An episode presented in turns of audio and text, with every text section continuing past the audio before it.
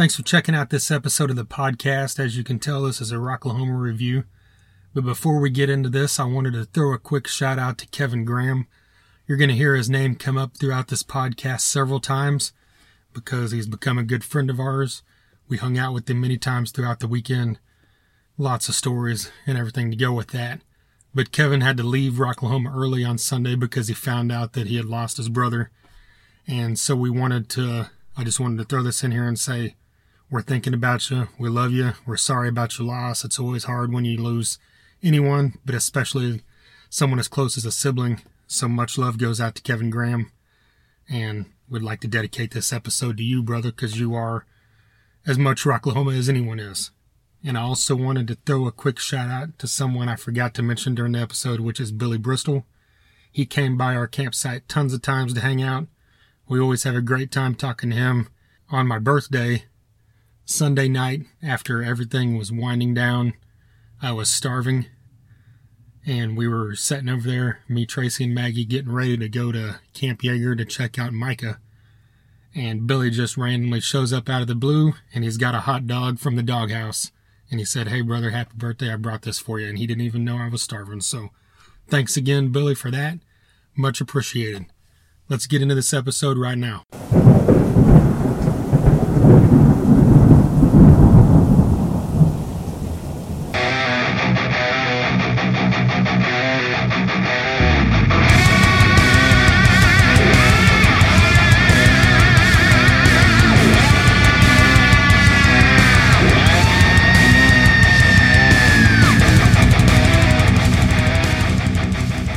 This is episode 66 of the Thunder Underground podcast, and this is one thing only, and it's a Rocklahoma review.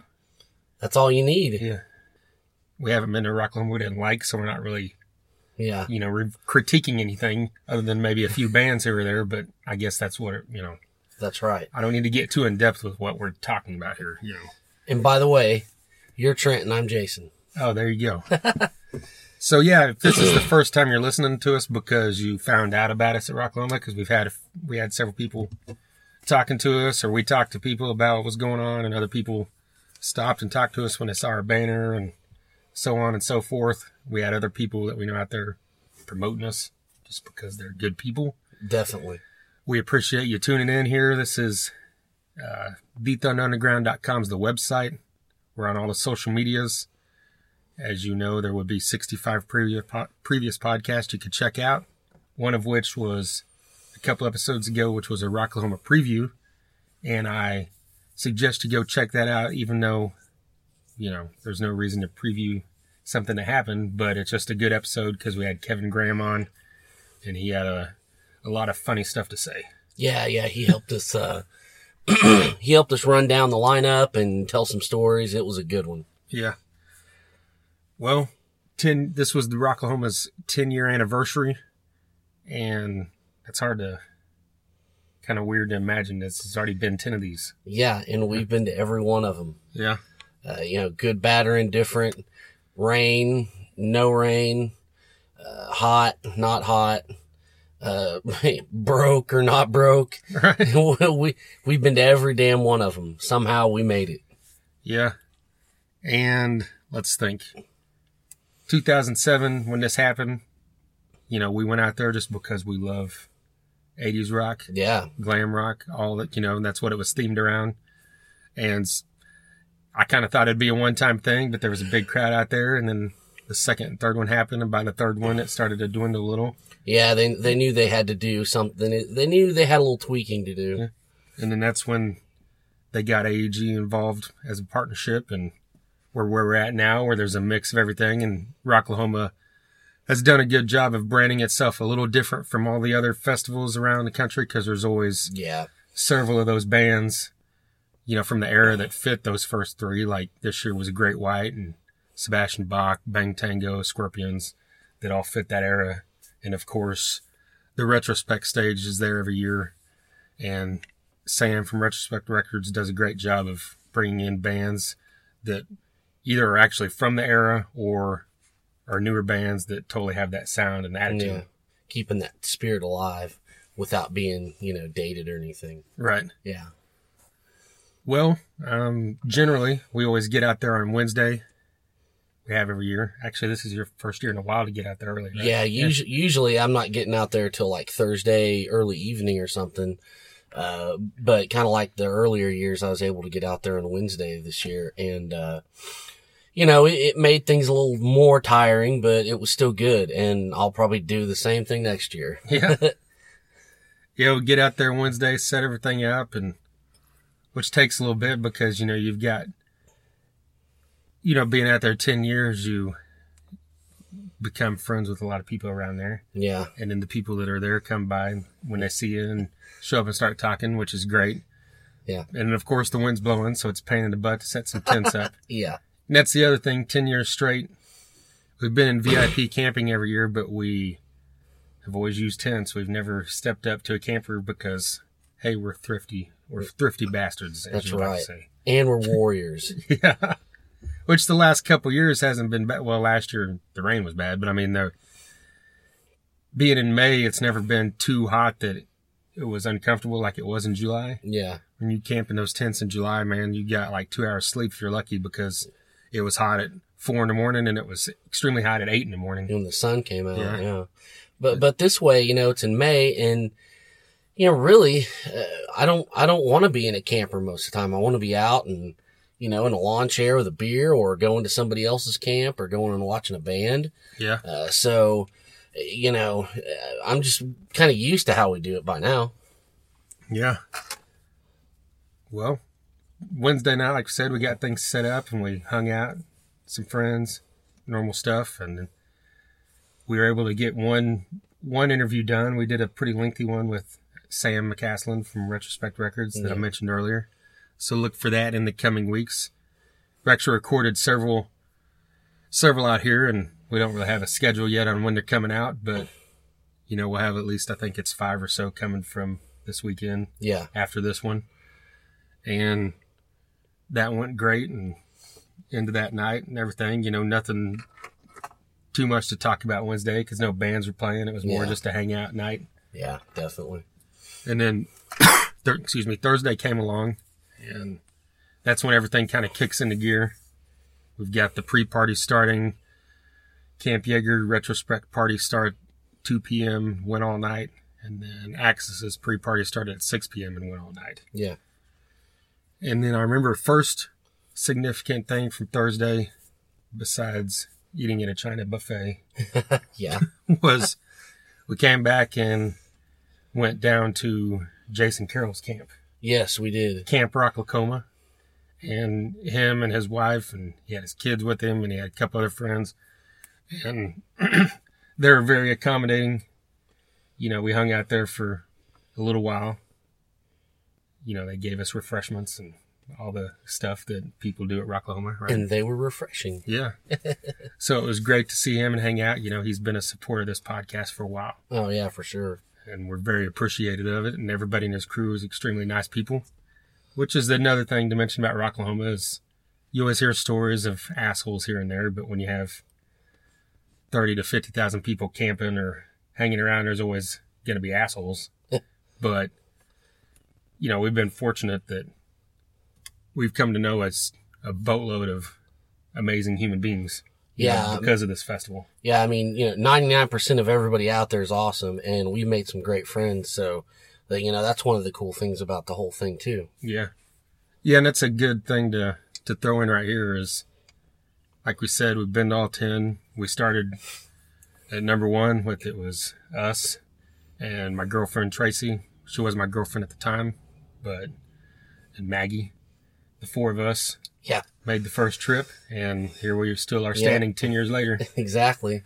And- the original four. Yeah. And then starting that first year, you know, we met we met John and Melita Winnie. Yeah. um, their sister and brother-in-law, um, Lucy and James, and that started off this funny story. I'm not going to get too detailed about it, but that started off a little contentious. you know, like Tracy and Maggie, I think, you know, were kind of getting into it a little with them. You know, when no fault anybody's, but yeah, you know, because didn't that's who we that's who our seats were next to that first year, right? yeah, Okay, that's right. yeah, our seats were right between them and then Sean and Candy. and- Yes. and Trevor. That's right. That's And right. all three of those are people we know because of Rocklahoma and Yeah, we're still exactly. great friends with. Yeah. And, you know, like I said, they, you know, they argued a little, you know, because of, you know, beers and things happening or whatever, but which is, you know, that was year one. And here we are 10 years later, you know, we hang out with them all the time outside of Rocklahoma too. Yeah. Yeah. We're all friends and it's all good. Yeah. And I mentioned Shawnee Candy and Trevor. All three of those people sat on the other side of us in the row, and we're all good friends with them. Yeah. See them tons of times outside of Rocklahoma as well. Yeah. And Shawnee Candy actually camp with us now too. That's right. That's right. Tells you that you know we're not just saying we're friends; we truly are. Rocklahoma brings people together. Yeah. Then of course there's Carl, who we met the first year, oh yeah. and we've known him now for ten years, and we hang out with them all the time. Carl's group with Kevin and Becky and Robin and Gordon, same way. You know, we see them tons of times outside of Rocklahoma, became great friends, and there's there's other people in there, and obviously in the past, every year, you know, you meet someone new. Yeah. In the past few years, we've mentioned Kevin Graham a tons of times. Oh, we've yeah. known him now for a couple years and consider him a great friend, and the list goes on and on. Yeah. Yeah. We could be here for an hour just about all the all the people. Yeah. Yeah. Well, we got over to this pre-party. Um, we're not gonna, you know, obviously if you don't hear a band mentioned, it's probably because we didn't see him. So Yeah. yeah. And I mean, and that's one thing. It's like, uh, you know, I had, we all had all these plans to go here and go here and go see this band and go see this band. And once you get here, once, or once you get there, it gets all fucked up. I mean, I because, you know, it's just the, the, you know, the chaos of it or, you know, the excitement of it. You know, you're partying and then, then this guy comes up to your camp or these people come up there or you go here and next thing you know, it's three in the morning and, you know, you've forgotten something or you've missed something. And it's just, uh, it's, it's just a huge, uh, you know, huge mess sometimes. So if, if we missed, you know, anybody or any bands, uh, it wasn't because we meant to. It's just kind of the Rocklahoma, you know, scramble, you know? Yeah.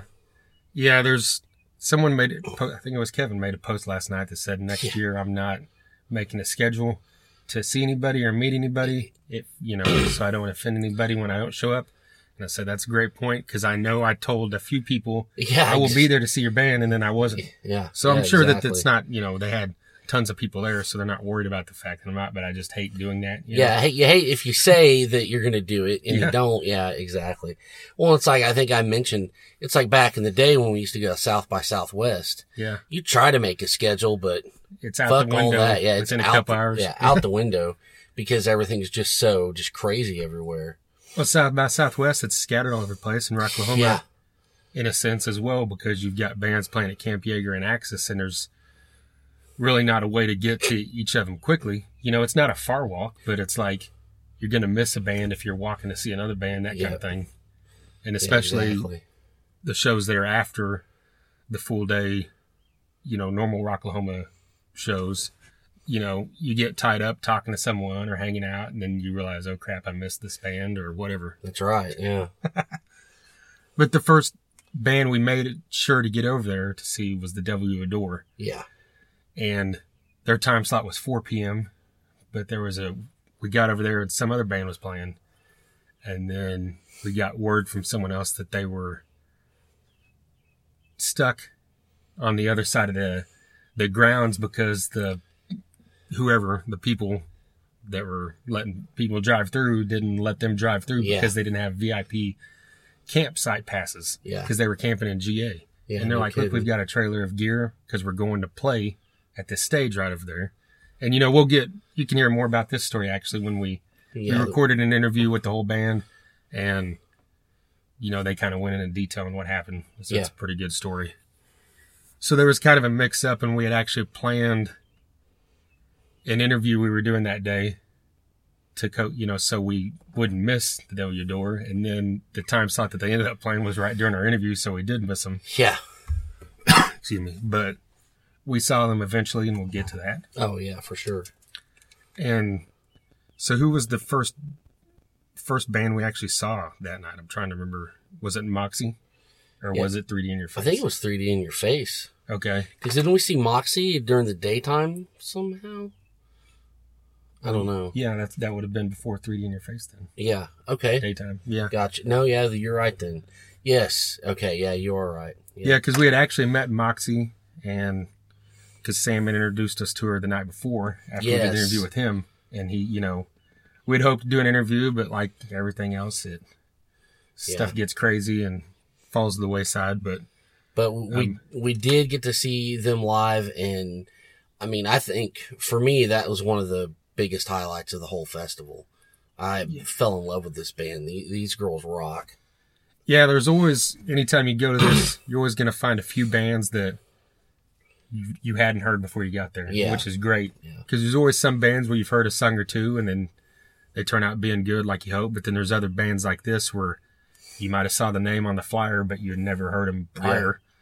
And Moxy was definitely one of those bands for both of us. But we made a point to get over there because Sam had introduced us to them, and you know it was interesting because you know they were all teenagers except one of the members I think is 20, but the drummer's 13, Yeah. and we got a 17 year old and 18 year old, and I think I'm right, and a 20 year old, Yeah. an all female band. We got over there, saw 'em, and like you said, it rocked. It lived completely up to any hype that was there from, Yeah, from everybody, and they held their own with everybody on the whole festival. Yeah, I mean, I mean, uh, these girls they look great. Uh, they've got they've you know they're professional. Uh, they had a total rock star uh, look and just a feel.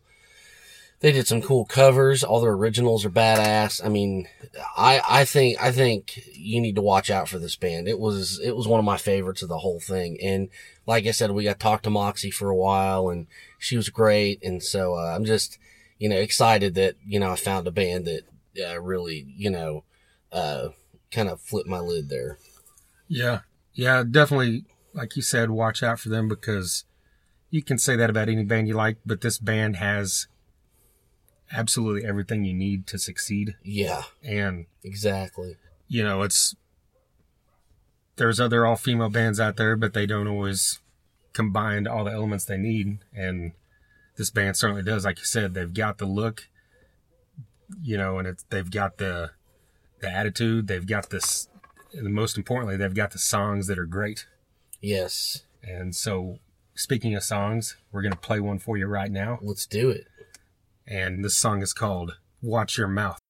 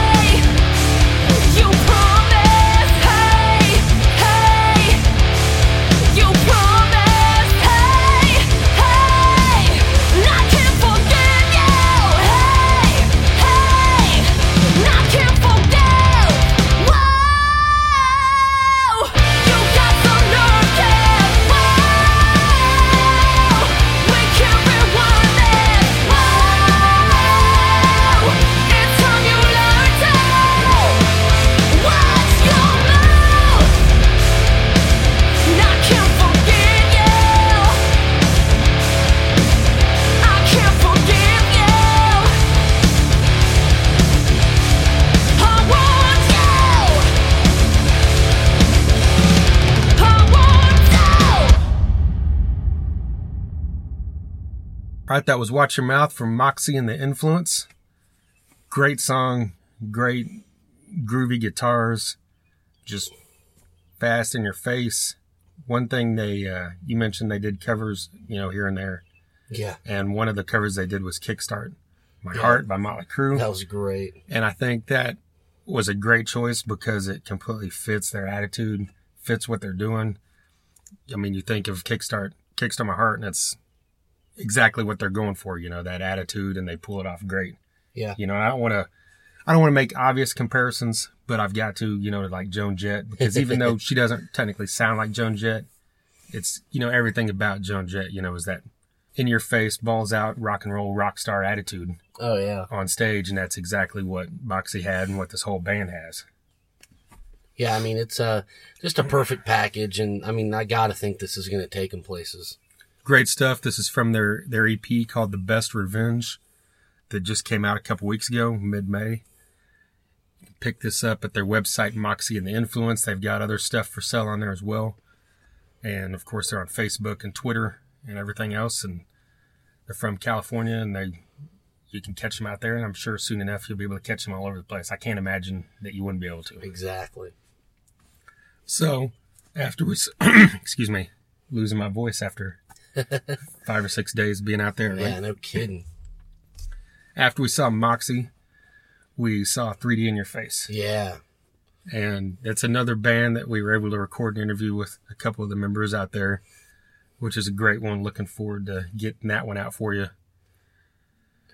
And I don't, I don't know, this exceeded my expectations. yeah, it really did. because we had played a couple of their songs prior on a couple of different episodes because we're big fans of what we had heard from them. And so this is one I was really looking forward to just because of, like I said, what we had heard. We knew it was good stuff. We both liked it. And then they came out there guns blazing and just tore that place apart. Yeah, yeah, they did. I mean, there's definitely there's definitely something in the air. People were going nuts. I mean, and these guys played their asses off.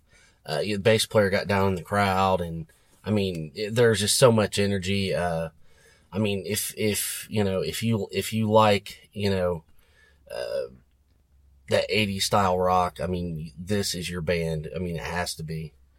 Yeah, and it's like there's so much.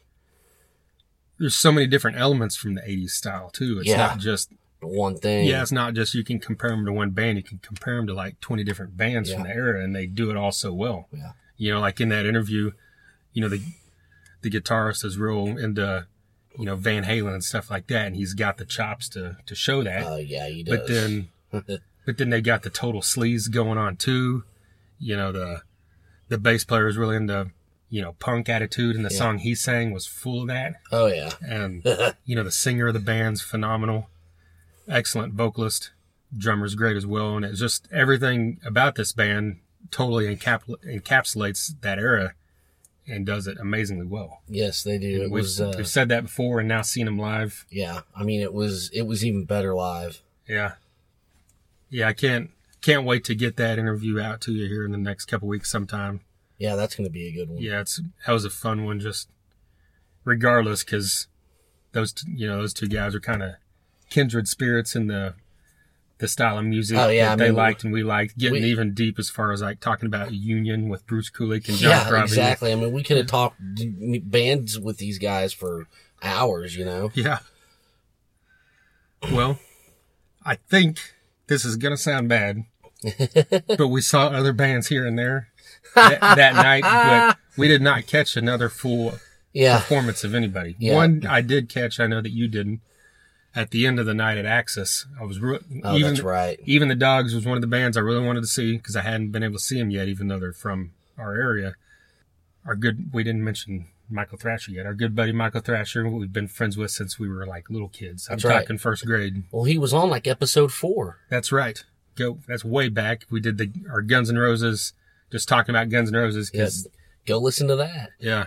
And he was out there working, so you know we hung out with him a ton of times, and um, he took me and Tracy down there, and we you know caught you know the second half of even the dog set, and you know these guys sound as great as they do on a on record. Yeah. I was very happy that I got to see some of that. Cool, cool. But prior to that, we went down and hung out with Sprout for a little bit because he invited us over to Camp Zombie in the GA campgrounds where he was, or it was actually the the artist campgrounds Yeah. behind Axis, Yeah. where he was camping, and we ran into Derek and Chris from Severmind, Yes. talked to them for a couple minutes, and then you know we just hung out with Sprout, you know, and it was a great time to just be able to talk about Screaming Red Mutiny and what was going on, and just other random stuff about the festival Exactly. that was for a little while Thursday evening, and then we got back down to, you know, our campgrounds and hung out with the usual people like Kevin Graham and all the people we mentioned earlier, and then of course Sam Mackey is another one to throw out there. Yeah, one of, definitely. one of Kevin's great friends who's become a friend of ours thanks to Rocklahoma, and that dude, that dude knows how to party. I can tell you that. Yes. if there's he anyone out there that does, it's him. You every time you turn around, he's walking by, going somewhere else. He he probably doesn't have a schedule either, but he is everywhere he needs to be. So That's right. props to him for that for sure. and anyway, I don't know if there's anything from Thursday I'm forgetting. I'm sure there is, but maybe we can bring it up another day, right? yeah, yeah. Friday was the first day of the actual Rocklahoma event inside the grounds. And the first band that kicked it off was it Wilson? Or were they second? I don't know. I mean, we second saw. on the side stage. yeah, we saw Wilson. Well, regardless, let's just talk about Wilson then. We I'd heard one or two songs on Sirius and I liked them, so I wanted to get over there and see them. Yeah, And this, yeah, their whole performance was great. Just straight up groove, you know, it kind of in the vein of like a clutch or something, but a little more accessible. yeah, You know, a little more radio friendly, I guess, than Cl- clutch, but not so much radio friendly that is generic at all. These guys just Yeah. had this total, you know, rock and roll groove and attitude thing, you know, that you can. I think they're from Michigan, maybe. yeah. Well, I mean, I'd never heard a single song from them. I'd heard the name, and I just, you know, I'd seen like who they were, you know, who they tour with or what festivals they were on, and I just thought it was probably some kind of radio rock thing. But they were, they were more than that. I mean, uh, you know, uh, they could shred. I mean, they had, they had a lot more power than you know the usual fare. I was impressed. like at the end of the performance, the singer crawls down into the crowd with the Yeah. mar- with the bass drum from a marching band strapped to his Yeah, shoulders, plays it, and then jumps on top of the crowd. And I, I got a couple pic- good pictures. I think him on top of the crowd, but not with that drum. But so that's always cool when you see something a little unique like that. yeah, And then Bang Tango was the first band to kick off the main stage. Yeah. And I don't. They haven't been there since the like first or second Yeah, year. Yeah, no kidding. You know, and Bang Tango is another one of those bands that you know they're from the era that I never got too deep into, but always dug what I heard. And we talked about this before. We're both massive fans of Beautiful Creatures, which was the project that Joe Leste did after yeah, Bang or but when Bang Tango was on hiatus, I guess. But anyway, I got down there and you know they they rocked it. I mean they they Yeah. sounded great. You know I don't like I said I don't know enough about him to know if there are other original members besides him, but you know the band sounded great and they they fit right in. You know with everything else that was going on, so it wasn't like it was out of place or anything. And I'm sure there's a lot of people that are into newer stuff that didn't know who they were because they weren't massive back in the day yeah. but anybody from our time period knows them. Oh yeah, definitely. And another interesting thing to point out, I was wearing my John Corabi as my crew T-shirt, and I got down there and I walked up, got pretty close to the front. I think it was one person in front of me. He walks over on the stage and is singing and saw my shirt and pointed and started laughing and missed missed two or three words in the song there. So I thought that Yes. was, thought that was cool. All because of you. Yeah. And Friday is the, I think Friday is the only day where I liked every single band on any stage. yeah, Like, cause I, I liked every single band on the main stage. I mean, not, I mean, knowing that beforehand, going in, that's a, where I liked every band. yeah, yeah. And one of those bands, Pop Evil, and I know you're not, you don't really carry the way, but I, I caught like half their set just because I wanted to be able to see them. I've seen them several times. Yeah. You know, they sounded good, but there's not much to say other than, I mean, if you like them, they're a great live band. They sound good. The, the new drummer fits the same spirit as the, the previous drummer. Yeah. I know you talked about on the preview.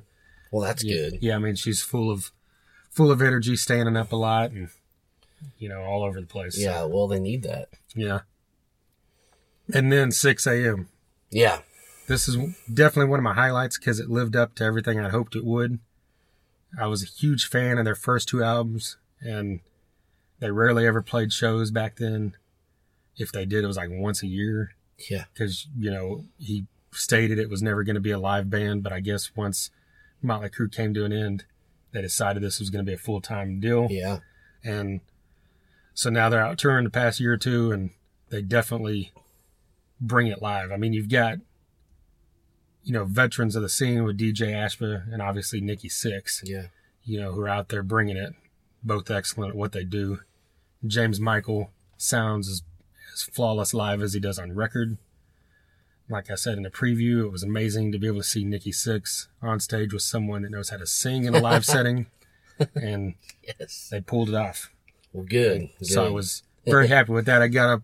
That was one of the bands I, you know, I had pit passes this year, and I was able to get up really close for, I think maybe one or two people in front of me. So Yeah. it was cool to see Nikki Sixx in that, in that setting like that, you know. Oh, I bet. I bet. So shortly after this, I believe was Megadeth, Yeah. and we we both knew going in this was going to be one of our highlights because if you've listened to this podcast, you know they're one of our favorites our whole life. Oh, yeah. I mean, And when they played Rocklahoma a few years ago, the sound was a little off. It was still a good performance, but it it was one of the less memorable we've ever seen from them. yeah. But this one I think would count as one of the most memorable we've ever seen from them. Oh, I, I think so. I mean, I think, uh, I don't know, they were just on. And, you know, it's these festivals and they're going to have just a set that's hits, you know. Uh, but it did, you know, and, and, you know, we, you know, we're, we're nerds for this band, so we always like the deeper cuts. But it didn't matter. I mean, they were so on and, uh, you know, I mean, it just, uh, it just clicked and it was, you know, everybody in the crowd was into it uh, you know, they all looked happy to be there. I mean, it was just, uh, it was such a fun set. And, um, you know, I liked, like I mentioned to you, I like the way, I like the way they close their set. I, I, they've always done it like that with the, you know, the backing music and they're talking and, you know, and the, the bow and I, I just, it gives such a grand feel to everything. Uh, and, um, I mean, I just, it was, they're one of my favorite bands and they just, I mean, they just brought it hardcore. The you know he sounded he sounded amazing vocally, and the set list was on point. I mean, Yeah. Megadeth's another one of those bands that if if Dave you know walked up to me and said, "Here, make the set list," it's going to be totally different than Yeah.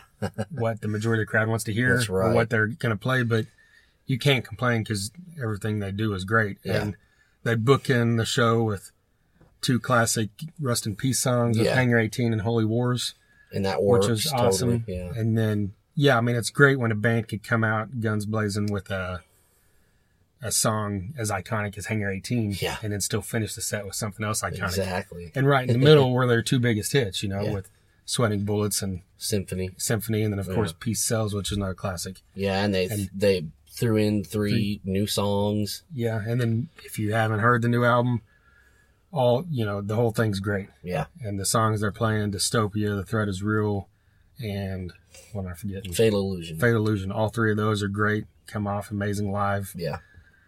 You know, Kiko was phenomenal. And then, And they had Dirk Verbeuren from Soilwork on drums. yeah, And he, he nailed it all. And, uh, that's the closest I've ever gotten to see Soilwork. damn it. one day maybe you will I be know. fortunate enough. One day. I saw him at the Chameleon Ballroom when that was still open, and it was That's insane. it was a highlight of my life. I bet. Okay, then we had the sword on the side stage, Yeah. and just a, I mean, I don't know how to put that into words. You know, we had we mentioned this before. We had Kyle Shutt from the Sword on many episodes back. Last time they played in Tulsa. Yeah. This is just a phenomenal live band, a phenomenal band that I think still a lot of people out there probably didn't know. Yeah. I mean, and I hope that they gain some new fans. It's you know a little different than what was going on with most of the bands out there, but you know, they have that. Their older stuff has that stonery feel. Their newer stuff has that classic '70s feel, and they're Yeah. just just an unbelievable band that you know I hope keeps you know picking up steam and keeps getting a little bigger. Oh yeah, it was great to see them, and you know, again, their their new album High Country is just fucking badass. And they threw in several songs. Yeah, that, they did, short great. Yeah.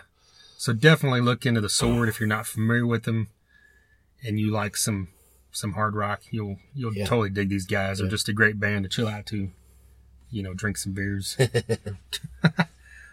I know that you saw Five Star Hooker somewhere in here. Yes, Right. yes, I did, and uh, I was pretty impressed. It was just something I just kind of rolled upon. I wasn't really looking for, you know, it just I walked by and they caught my eye, so I watched them there at the retrospect stage. Uh, good, just you know, slamming, uh, just hard rock, uh, you know, just a good. They they would have worked well in the, you know, the late '80s, early '90s, just hard rock thing, you know. Um, you know, they had hooks, uh, some great solos. Uh, so definitely check them out if you can. I know they're from uh, Florida, I believe. Uh, and yeah, it was great to get to see them. That was a surprise. And the name's pretty great. too. Yes, that is a great fucking name. yeah. You won't forget it anytime soon, which is good. That's what you need in a band name. yes. Well, um, Rob Zombie. Oh shit. Rob Zombie freaking ruled. I mean, you've got the you've got the stage show going on, of course, but you know, the showmanship of all four of these guys, you know, Zombie is just a monster uh on stage, you know, uh, literally and figuratively. Uh, he sounds great, he moves great. Uh each each band member has their own thing going on.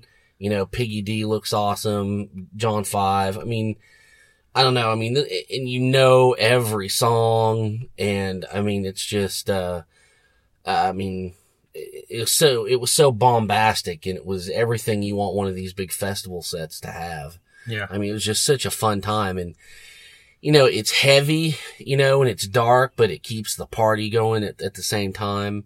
You know, there's never, you know, you, it's always happy in a way, you know, if, if that makes sense. Yeah. And I mean, I, you know, and, and again, I gotta say, I, I love his stance on cameras and videoing. And I love that he's just like, just so open about, Hey, this shit is sucking my soul out. Quit filming. Turn your phones off. and, uh, I mean, I just, I, I'm so behind that and I'm glad he did all that. So, uh, yeah, I can't, I can't say enough about how good Rob Zombie was, dude. Yeah, I I have always been a huge fan of him, you know, since since I first heard White Zombie Yeah. with Black Sunshine and Thunder Kiss on whenever that was on Headbangers Ball. Yeah. Then I saw White Zombie open for Pantera at 92 and it was awesome. Yeah. And so I've been a big fan ever since. And I mentioned this before over the last few years, I just kind of my interest died down a little, not because it was bad, just because you know, I had other stuff I was into Yeah. and I've always liked him, but I just wasn't as gung ho about it. But Yeah. this new album came out a month or two ago, and it really reinvigorated how much I love this guy because Yeah. it was just so kind of what you described, you know, kick ass, you know, party rock and roll metal, you know, and it was. It really got me excited about this, and it really, like you said, lived up to all that as well Yeah. and you you don't see too many people that are that heavy that it feels like a party. Yeah, I know. Exactly. You know, all the stuff on stage is you know, you know, zombies and monsters and ghouls and whatever, but it's all always been in the whole campy old school way to where it's fun. You know, so it's not like. You know, it's supposed to be, you know, evil and scary like it's King Diamond or something. and he does such a great job at getting the crowd going no matter what. He's so into it. You know, he's all over the place. And he's just everything you want a performer to be. And another thing to point out with the phones that you mentioned was, you know, he said, like he said, he went on a spill. Most people went down for a little while. There was always a few random people still taking Yeah. pictures or video or whatever.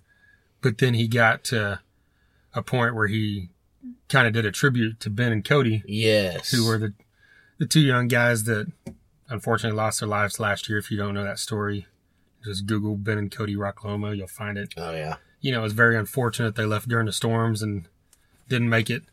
And one of them, I believe it was Cody, was a huge Rob Zombie was his favorite artist, and Rob Zombie, you know, posted about it last year during the search for him, which was really awesome. And so he, I guess he made it a point this year to Yeah. point out, you know, let's pay respect to these guys. And he said, everybody put your damn phones down and pay respect. And everybody did, which is good. I mean, when I looked around, I didn't see anybody Yeah. and you know it was it was cool because it wasn't like your normal when someone when an artist does that it's like here let's pay respect and that's they say five words about it and go Yeah. on i mean he went on like a two minute spiel about it He had walked through the crowd and found two posters someone had made with each of their pictures on it Yeah.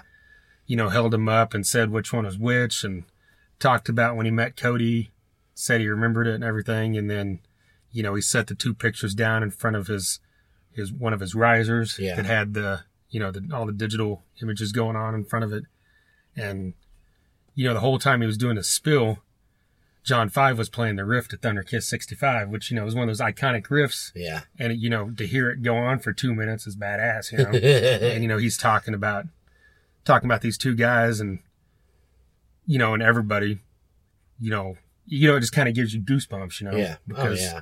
It was such an a huge moment and i know that you know ben had family there because i'd seen his excuse me seen his sister posting in the Rocklahoma group Yeah. so you know that's got to mean the world to them Oh yeah. Definitely. and I, so go look that up i'm sure it's on youtube by now oh yeah. I bet the the tears are flowing. You know. Yeah. And then he said, let's, for the next three and a half minutes, let's, you know, make these guys proud. And they played Thunder Kiss 65. That's awesome. Yeah. Yeah. That's great. Yep. And like I said, just a phenomenal show. You've, if you're listening to this show, you've probably seen Rob Zombie by now, but if, at, you know, throughout his career, but if you haven't, make yourself a point to do it. Oh yeah. I mean. it's like the Crüe or Rammstein or something. Even if you're not huge into the music, you're going to walk away saying, I saw something badass because it's such a huge stage show. you know? Yeah, exactly. I mean, yes, his music is great. Don't get me wrong, but you have to see this guy live. I mean, you have to. Yeah. And he's playing Riot Fest later this year and they're performing Astro Creep 2000 in its entirety, Yeah. which I would just like love to see. yeah. Dude, I wore that that CD out back Yeah. in the day. Yeah. Probably not as much as you and Thrasher, but I did. right. well, um, next up was Last in Line. Oh man. And this was probably, if you had asked me beforehand, which I think we talked about on the preview, that's besides the Scorpion, just because they're such a huge thing in my life. Last in Line was what I was looking forward to the most, I think, Oh yeah. I mean, and of anything.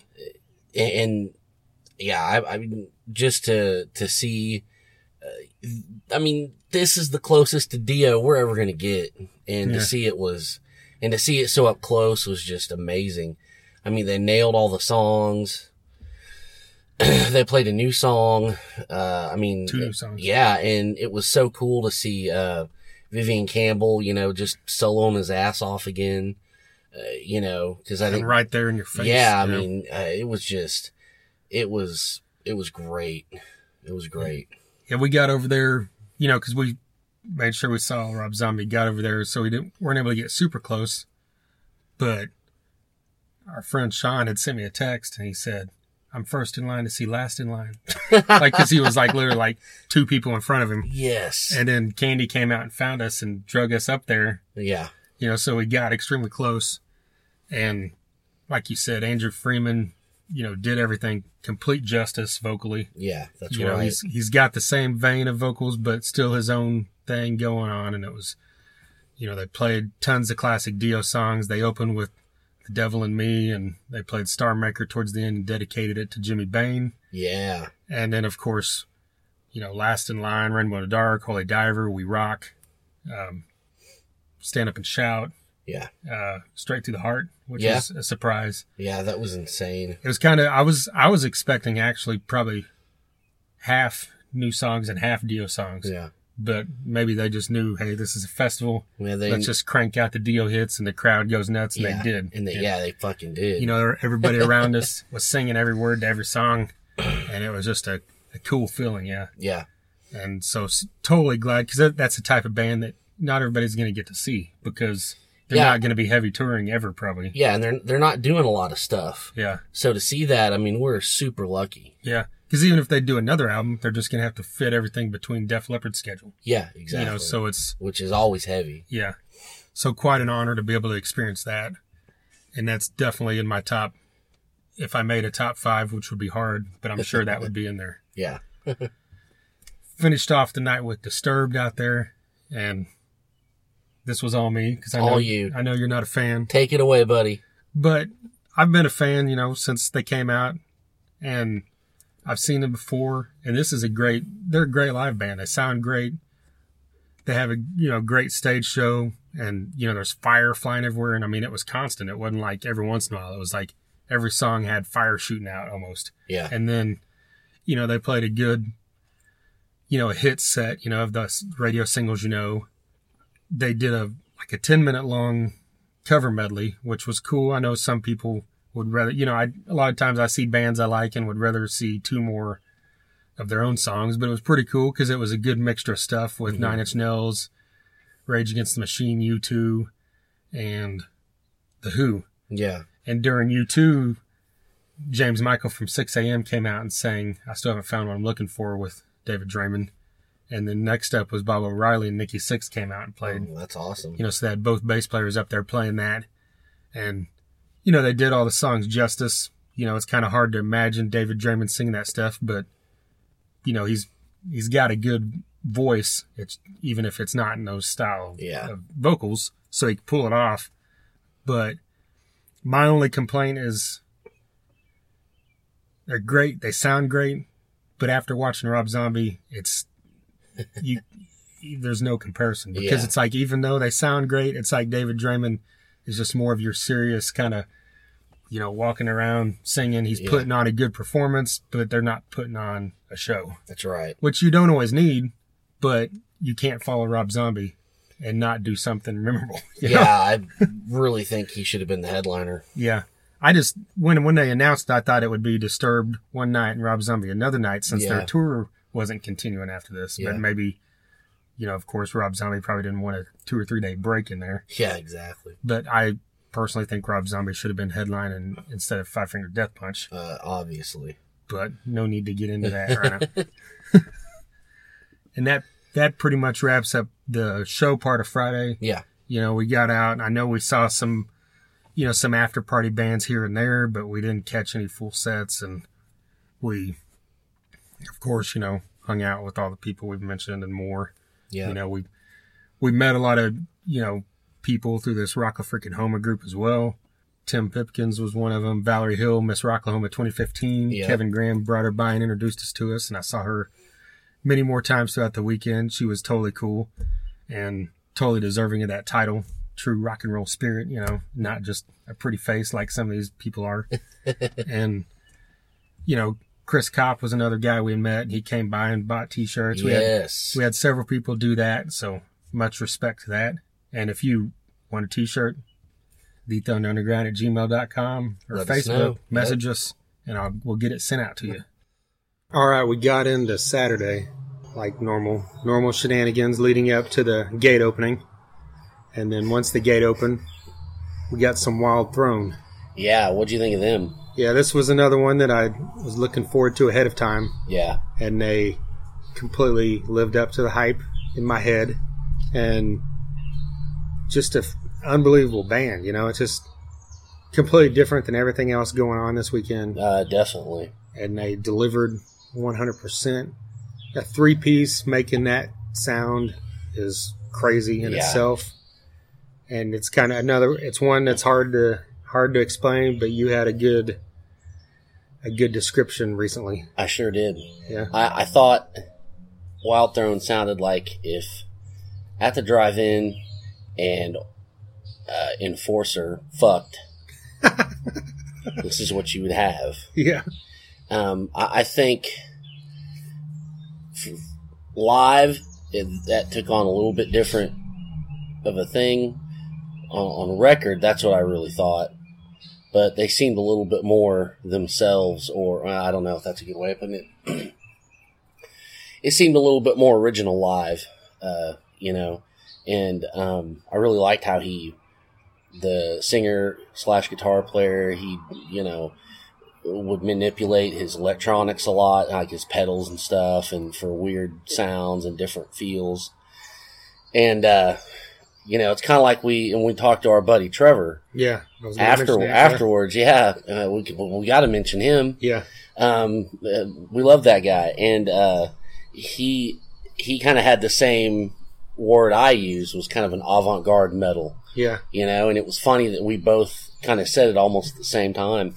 and, uh, and they really do. It's like if, you know, think about your, you know, your Faith No Mores and you're at the drive-ins, but maybe just a little heavier.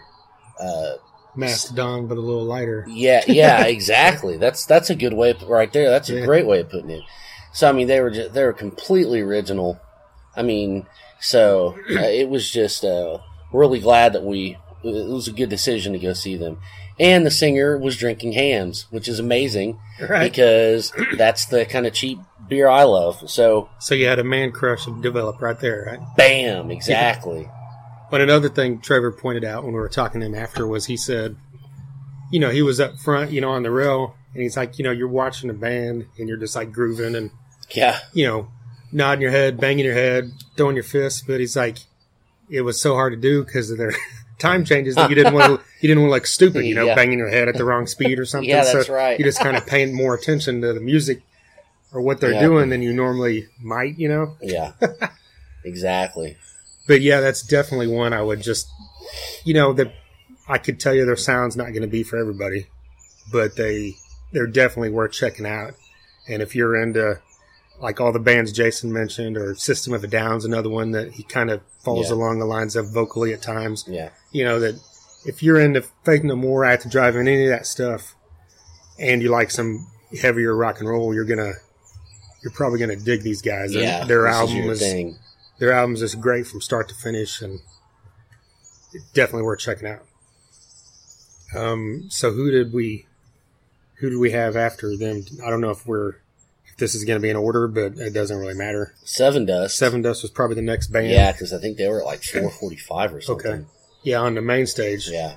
And fortunately, like I said, I had pit passes, and I was this is one of the ones I was fortunate enough to get clear up to the rail for. I bet. So I had front row for one of the bands that you know has been a favorite of mine since '97 when yeah, their first album came out, Yeah. and here we are almost 20 years later. A consistent band when it comes to albums, even more consistent when it comes to live.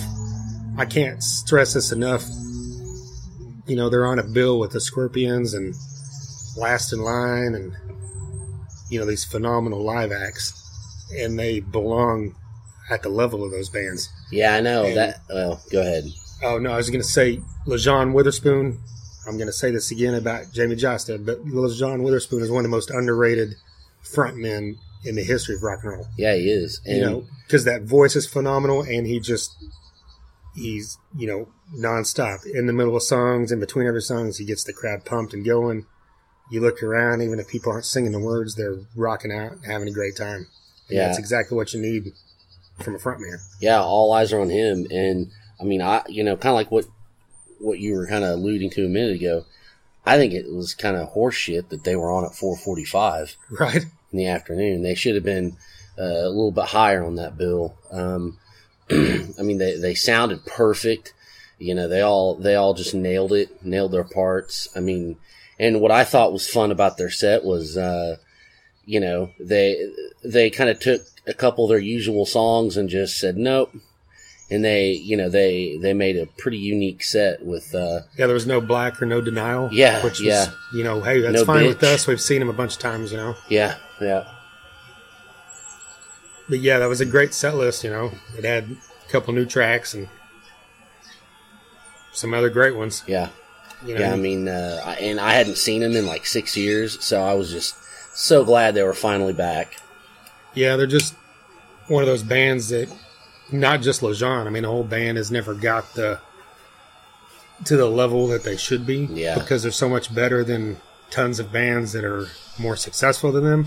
Yeah, and you know, they always got kind of lumped into that new metal thing, even though they never really had that sound. No, they didn't. And you know, they never had they never had rapping. They never had a DJ.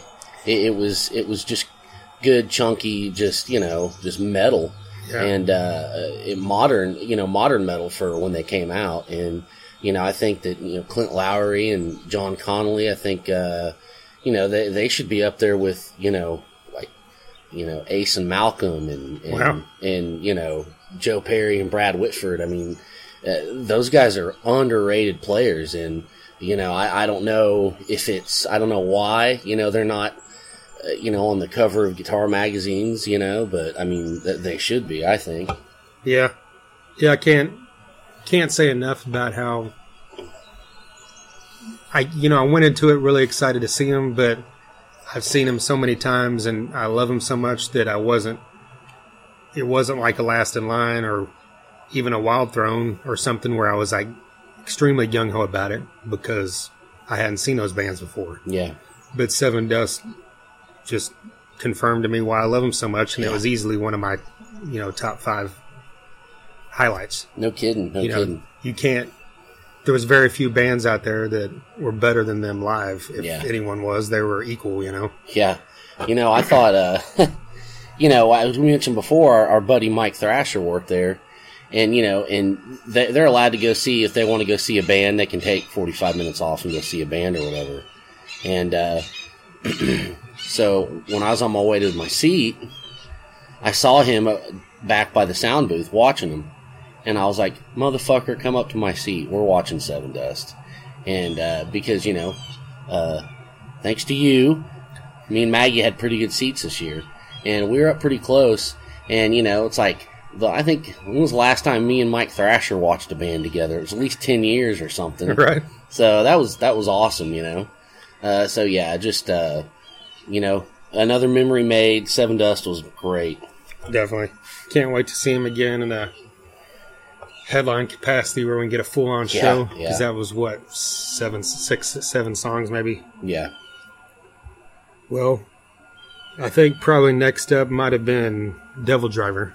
yeah, And this was another one of my ones I was definitely looking forward to because my bucket list of who I haven't seen winding down pretty low. And they're one of the ones on there because even though I've loved them since that first album came out like 15 years ago, just something happened. Every time they came around, I was either gone, out of town, had something else going on, just missed it for some reason. yeah, So this was my first opportunity to ever see this band live, and I've seen Dez live, you know, a few times with Coal Chamber, so I know the guy brings it. But this band's just even better, more intense, more metal, and you know they had a really good crowd, which I was really happy about. They picked up a lot of steam recently, I think. Probably, like I mentioned to you, probably thanks to longevity. I know Jamey Jasta supports them. They're on tour with him yeah, that probably helps some. And don't my only complaint about their set was for some reason that the sound level seemed lower Yeah. than Hatebreed and some other bands on that stage. That And might it- that it- might not have been their fault. Yeah, I don't. I know Yeah. it wasn't. No one's gonna say, "Hey, turn us down." You Mhm. know, ask Sebastian Bach. You know, And we'll get into Yeah. that in a minute. but Uh, he, what? you know, they they sounded great, but it's just when you're outside and your sound's not high enough, it, there's the intensity is lost. Yeah, and you know they they did a great set list. They pretty much stuck to all the singles they've ever released, you know, and the the songs they're most known for. You know, I could care less, Clouds over California, uh, the new one, Daybreak. They Yeah. didn't play Dead to Rights, I don't think, which I love, but you know, hey, they had a 35 minute set. You know, Yeah, they're only going to play six songs, but yeah, they you know he sounded great live the band sounds great i don't know if anybody's even left from the original band besides him yeah, but it doesn't matter that's one of those bands like megadeth or whitesnake or where it's his band and, Yeah, and that's yeah, it's- it's, not going to be a band if he decides to quit it that kind of thing so yeah. As long as he's there, it's a DevilDriver. yeah Um, uh, yeah, and I, I, you know, I was glad that Rocklahoma was really, you know, bringing some heavy stuff. Uh, you know, uh, I, I like that, and you know, I, I like the fact that uh, this is kind of an, a side note, but you know, they opened their opening track, their intro track was Louvin Brothers, Satan is Real. That's right. And, you know, I've said that for years. I'm like, some band needs to use that for their intro track because that is just badass. And finally, when, when I heard it, I was like, finally, somebody did it. Yeah. Somebody got it. And so that was really cool. I like that. Yeah, though. That's how Hank 3 Straight to Hell opens, Mhm. which is great. And that's what's great about it is it fits with Hank 3 and it fits with DevilDriver. That's right. Because Satan is real. Well, I think the next band would have been Collective Soul on the main stage. You yeah. think? No, it was Hatebreed, then Collective Soul. Oh, okay, so we must have missed whoever was next on the main stage. POD, maybe. I don't Yeah. know. Well, I don't remember exactly. Well, let's just talk about Hatebreed then. Yes. They, they were on, Keep the heavy going. yeah, they were on the side stage. What do you say other than we got exactly what we knew we'd get? We've seen them live several times. You know, they're one of those bands that, you know, over the last few years, they've got more known, so that makes you a little more polarizing if you're not, you know, I don't know how to explain it, but you know, he's not your typical vocalist. You know, No. he's, a, he's just he's a yeller, but that's what he is. It's hardcore, and there, there's you can't think of really any other hardcore band that's ever got as much attention mainstream as Hatebreed has. You know, there's been ones that had some success here and there, but not to the level of a Hatebreed. I don't think. Yeah. No, that yeah, they're having and I think that two things that that you know uh, help that out is their hooks and hard work. Oh yeah, And this band works their ass off and it shows and it pays and they just keep getting bigger. They keep getting more opportunities. Uh, Jamey Jasta is, uh, you know, there's people that know who Jamey Jasta is that don't know who Hatebreed is. Right. And, you know, that helps that whole thing out really. Because when they find out who he is, they're like, oh shit, you know. yeah, And so, uh, and that just, you know, it, it just takes them further. And they put on a great set. I mean, the crowd was insane. And, uh, you know, Jasta can, he can, he, he is a front man, you know, and I know you know that.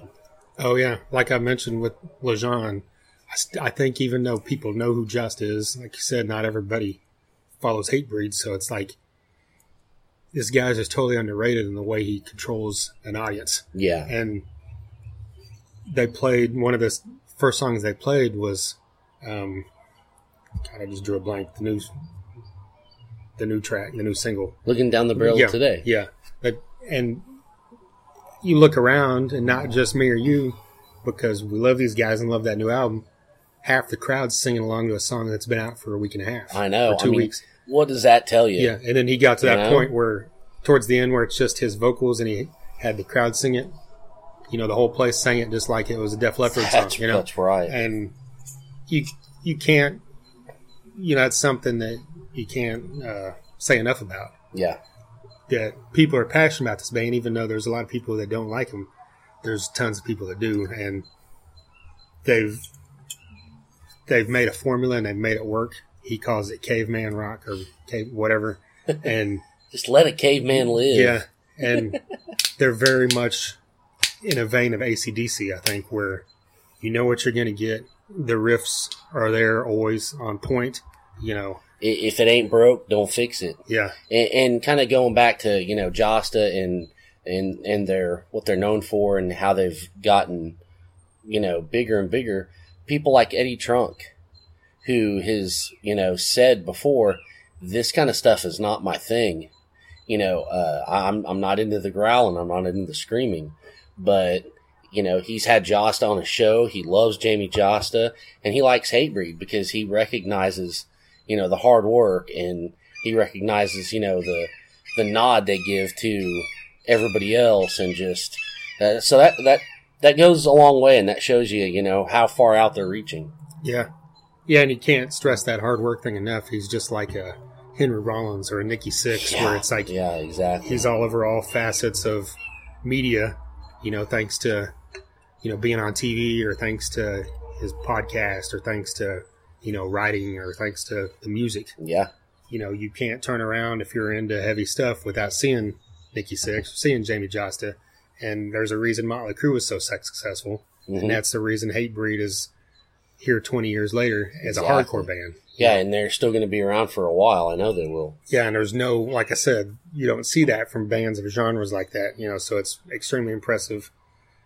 you know, and just just a band I've always loved and always loved to see live because, Yeah.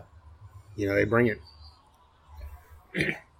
well, speaking of bringing it, Collective Soul, Yeah. and love these guys since they came out. I haven't seen seen them live in quite a while. I haven't And- either. I think I'd seen them more recently, you, but even that's been ten years probably. hmm And they, this to me was probably the biggest surprise highlight of the whole thing because even though I've always liked their music, I've always knew they were a great live band. hmm It just for some reason just floored me because the the second gu- the guitarist I don't so I should have looked up his name. There's one of the guitarists is Roland. I forgot his first name. Dean. Dean Roland. Then there's the other guy, and he he had some solos, and he had one solo in the middle there that was about two or three minutes long that just shocked me. You know how Yeah. phenomenal this guy was. I mean, we're talking guitar great. You know, Rudolph Schenker later on in the evening. You know, Yeah. phenomenal. You know, and I was just like, you know, it was his finger tapping, playing over, however you call that when it's over the top on the frets, and just all over the place. And he had, you know, everybody down there. As soon as he finished that, it got as big a cheer as, you know, December or, or Shine did. You know, Yeah, that's awesome. and then the whole crowd singing along to, you know, because most Collective Soul is one of those bands where I imagine that there's probably people out there in the crowd that don't follow stuff as closely as we do that are like, man, I think I remember they remember December or Gel or something or Shine, and like I don't, that's all I know. But I Yeah. guarantee you that every song that came up, they're like. Oh, I remember that. I remember Yeah, that. oh, it's yeah, like going to to- see Bon have to. Jovi or Def Leppard or something, where every single so- song was a radio hit. You know, they played Heavy and they played The World I Know, and they had they have ten more radio songs that that were huge hits that they didn't play. Yeah, you know, and that's how I think big this band was. People forgot how many huge hits Collective Soul had. Yeah, that's right. So it's just really cool to to see them fit in well. They're you know they had the two slower songs, but the the heavier stuff had a real the guitars had a real crunch to it, so it they didn't seem out of place. Like Yeah. when you see them on the bill, they look out of place, Yeah, a little bit. but they completely made it fit in. And Yeah. so that's kudos to them. I'm sure that maybe they they knew that. You know, they're playing right before after Hatebreed. Yeah, and, exactly. you know, earlier than Scorpions, so they needed to bring something some heavy, Yeah. you know, and they did it. They needed to have some energy. And, you know, uh, I'll just say, um, that's what we do. We can talk about Hatebreed and then go right to collective soul. Exactly. That's what's up. Yeah. we love it all. if it's good. If it's not, five. I'm not, no, I won't say it. Okay. Oh, No. uh, here comes the hate mail.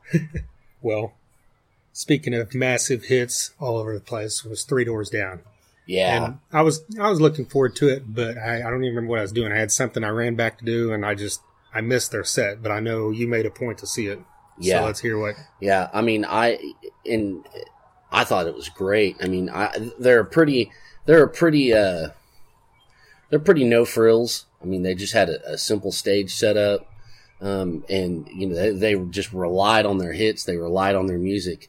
Uh, you know, they they didn't, uh, you know, they didn't have any fire or smoke or ramps or anything, and. uh that you know they played a couple new songs. They've got a new song called "The Broken," which I really like. Um, you know, and I've said before, I I don't get into a lot of these bands. Uh, you know, the um, more these mainstream bands, but for some reason, Three Doors Down, I've always really liked, and uh, you know, they they it's not my time. Loser, Duck and Run. I mean, they played them all. Kryptonite, and uh, Did that play be like that for for Kevin Graham? I remember he mentioned that on the preview. I God, I don't know because I, you know, at one point I, I didn't stay for the whole thing. Oh, okay. I, I think I left right at the last, very last part of it because I was trying to get over somewhere else real quick. But I mean, I caught the lion's share of their set, um, and uh, I mean they they were on point. Uh, they were running around. They were making you know contact with the crowd. And I know at one point you said you'd seen them and it was just a little kind of lax. Yeah, I mean, not not performance music wise. They sounded fine. It was just, you know, I want to use the word boring, but that's what it was. Yeah. I mean, it was just. But I, I said that before. They had Alter Bridge opening for them. They had Shinedown opening for them. Maybe that's what and it was. both those bands, you know, are full of energy live, Mhm. and they're phenomenal vocalists on both those bands. Yeah. And of course, Mark Tremonti is just letting loose. And this was, on you know, both those bands only had one or two albums at that time, so they were full of energy and just like proving themselves because they were in an arena opening for Three Doors Down. yeah. And I think that might have hurt. Kind of what I said with Disturbed earlier. see. than Yeah. with yeah. Rob Zombie before them, it might have just hurt, you know, how good it could have been better because someone else, you know, was so good. You know, Yeah, yeah, definitely. Um, well, this time, you know, they were getting into it. Uh, you know, the guitar players were switching sta- side sides of the stage, and you know, uh, it was great. It was, uh, and, and and people freaking love that band. I mean, just screaming every word. Yeah, I mean, so it, that was a impressive set. I, I really enjoyed it. Well, I think the final band of that night then was Scorpions, right? Yeah, Oh, I know they were, but I'm at the final next one we saw, and you can't. I've said this before. I can't say enough. I don't want to keep repeating the words here, but I don't. I don't know how to put into words how great the Scorpions are live, hmm and they're one of those bands that took me years and years to get the chance to see, and I finally saw them six years ago at Rock in America at another outdoor festival, and they they completely brought it. It was everything I hoped it would be, and this this time was no different. You know, it was full of full of hits. You know, another band had so many hits that there's several more songs that they oh could have yeah, played that they didn't Yeah, and they you know they put in some songs some really old songs like coast to coast and loving you sunday morning and stuff that weren't massive hits that's kind of cool because Yeah. you know, it, you know always rather love than just band does that. yeah, rather than just pumping out you know they Yeah. could have played rhythm of love they could have played send me an angel they could have played whatever but it's cool that they played this yeah, you know my only complaint was they didn't play tease me please me i know you probably don't care about that but they played wind of change and i would have flipped that out if you're going to play a song from that let's Yeah. rock it with don't believe her or tease me please me. yeah, yeah. Well, But hey, Wind of Change, you know, that's a a good break, slow down song in the and crowd. that's a hit, man. Yeah. That's Last time I saw them, they don't play that every time. Well, that was awesome. And, man. you know, it brought the crowd, you know, sing along, lighters up in the air, yeah, you know, Well- massive power ballad hit, that kind of thing. yeah. And what a stage setup, huh? Oh, yeah. That you was said, nuts. you said no, no frills, ramps, smoke, or whatever for Three Doors Down. while Scorpions, you know, took care of that for Made both up bands. for it, didn't they? yeah, they had this massive, that huge riser that that the drums were on top of, and so I thought it was kind of funny throughout the day when you went by and you see the band's, uh, the other band's banner behind there. Half of their banner was covered up by yeah, Mikkey Dee's drum set. drum set 'cause and it was so high goddamn up. gigantic fucking riser. Yeah. But that's the way it's got to be done because you right. can't set up a drum set, you know, and you know after No kidding. the band before them that night. Know? Yeah, yeah. And and the other thing I was gonna bring up was just Mickey D. Oh it, it was yeah. good to see him again. And fuck, man, I love his drum solos. I love his drumming. You know, it's technical, but it's also just like balls out too. And I mean, uh, I don't know, that guy's a machine. And so, and I'm really glad he's got a, a, a good, a good big act to be with now. Yeah, and he, you know, like we mentioned when we saw him with Motorhead last year, um, you know, he's totally intense and all over the place live and just like sticks out, you know, even when you're on stage with an icon like Lemmy or Phil Yeah. Campbell, you know, he just brings it. And then Scorpions, you know, of course, their drumming isn't as fast as Motorhead's, but he fits in perfect with Yeah. that too, you know? Yeah, and he, he, he nailed everything. Yeah. you know. And I tell you, you know, I wasn't. I'm admittedly, I'm not a huge Scorpions fan, but you know, I was like, well, Mikkey Dee's with them. I, I watched it. Yeah.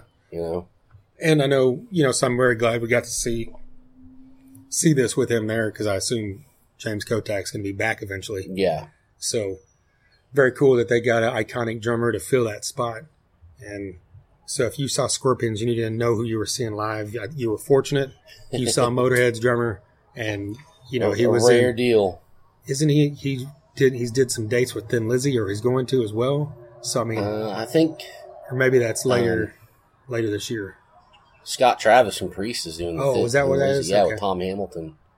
Well, he was doing something else as well. I forgot. And like, so I'm, like you said, I'm glad Mikkey Dee is getting out there and still, still bringing us the beats live. And you know, he won't he won't go away anytime soon. There'll always be there's always going to be someone that's going to beg to have a guy like that in their band. So Yeah, yeah, he'll be in demand. He'll he'll get something. yeah. Well, Saturday night after after the main stage ended, as we mentioned before, there's always the post post show parties out in Axis and Camp Yeager, and this was our big night because two of the bands we wanted to see the most were both playing Saturday night late. Yeah, and we got over there and found Travis, Travis D. Davis from the Devil You Adore, and he introduced us to everybody in the band yes, because we didn't really know the other members. We've known him for a while now, and he's another guy that we send huge thanks to many times because he's a big supporter of. uh, he, this yeah. podcast. We, we couldn't do it without guys like him for sure. Yeah, he's, you know, not just listening. You know, he's spread the word. He's brought us a ton of followers. He's, you know, supporting us. He was wearing our T-shirt that night on stage, Which is amazing. It's invaluable. yeah, mad respect for that. And talked to him for a bit before they went on stage. They went on stage and they totally just they 100% brought it and just a heavy band and um, her vocals were so much more metal or intense than I thought they were going to be. Like Yeah. maybe it's just because live because you know we've talked about how cool it is that her vocal style you know is different than your standard female metal vocalist Yeah, and, and, it, it's not real high pitched. It's not real rough. It's right in the middle. It's like this punk, punky kind of thing. But when she got out there live, you know, she did that, but she also was screaming, and those could have been the new songs too. I don't know, but I mean, you know, it's just, it was just great. You know, she had a lot of energy. She had the crowd into it. They all had the crowd into it. Phenomenal band, excellent guitar work. Oh yeah, of course, I mean, the drums and bass. You know, great rhythm section. We know that. So she uh, she looked good. She sounded great. Uh, you know, and as you you know in this interview, you're gonna hear you know whenever we get it up. You know, she she's she's got some sass, and you know, and that that that comes out in her presence and in her vocals. And uh, as far as the band, I mean, it was just on point. Just you know, riff madness. Uh, you know, Travis D's a monster drummer, and they they you know their songs were just so much more just hot and electric and just badass live. I mean, it was uh, it was super super impressive, and uh, you know, I wish I wish they gigged around here more. I'd go see them a lot more, you know, yeah, and hopefully they will. Hopefully this opens up doors for them, you know. Well, yeah, and like you mentioned, impressive live. They they sound great on on record with the, the demo they put out, but they it, they're just one of those those bands that it's even more impressive when you see them live, and Yeah. you can't say enough about that because some bands sound great on record, but then don't pull it off live, and Yeah. when you can bring the level up live, that just shows how great of musicians you are, how great of a band you are. you know? Exactly, exactly. So, like we mentioned, be on the lookout here in the next two or three weeks for an interview with almost the full band. The bass player wasn't able to make it, and because unfortunately, you know, shout out to him. I know he had a, a loss in the family that weekend, and he had to bail after their their last performance, I believe. So, we're sorry to hear about that. And much love to him and to his family. That's right. So be on the lookout here in the coming weeks for our interview with the Devil You Adore. Look them up on Facebook and you know grab some of their music and like I think we talked about the interview, but they had tons of people walking around there with their T-shirts Yeah, you. Yeah, that's yeah. We did. There's so many of those shirts everywhere. because it's a cool it's a cool band name, it's a cool logo, and it's just you know because they might have so- sold those or given people that didn't even know their band yet. That's right. That's and right. that's a great thing, you know, because if, you get a T-shirt of a band, even if you're not real familiar with them, you're going to look into it. Yeah, you are And, definitely. You know, unless you're some kid who's buying a Misfit shirt, you know, at Hot Topic. But no, you can Sign get them up. at fucking Walmart now. God damn it. No, but like uh, hey, you maybe know, one day you can get a Devil You Adore shirt at Walmart. that so would be awesome. they're on their way. I, I, you know, I got mine, and I was gonna wear it Sunday, but uh, I don't know, rain, a little bit of rain or something. I put it in my tent, and it was wet. Oh, So, but it's washed now, and it's ready for wear. all right. well, after them was Freeway Mad, and this band out of England, you know, is just everything you want from a rock and roll band, from a heavy rock band. Just rock, hard rock and roll energy, throwing back to the old school style, but still sounding completely relevant and new. And you know, it's just kind of the description of what Rocklahoma is about. I think Yeah. because they're one of the bands that Sam brought in, and I think they played they played another shot at the retrospect stage, and I think they might have even played the pre-party as well. But it's kind of like some of these bands playing two or three times. I'm glad they were because Yeah. you know, like because if Devil You Adore hadn't played again, we wouldn't have been fortunate enough to see I him because we missed him the other times. But um, so really glad I got to see most of Freeway Mad, and Yeah. they're another band that you need to check out. That's a really cool band name as well, and can't say enough about.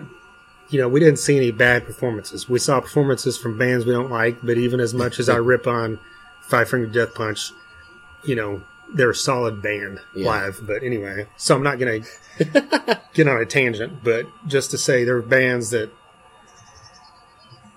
most everybody out here, if you're there, even if you're out in the campground, you're there because someone put you there because you belong there. That's right. you know. That's right.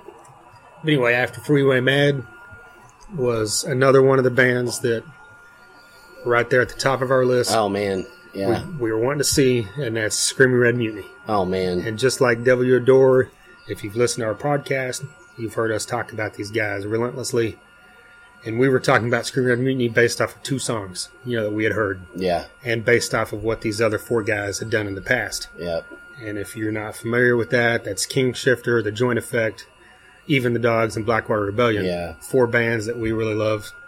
And then here they come together to form this new band. So you know, we know it's going to be good. We had the honor of seeing them record one of their songs, or John Halata record Yeah. guitar parts before our interview with them a Yeah. while back. I think it was for Last Goodbye, right? I I think so, because that was the first song And they put out. Yeah, it was a huge honor.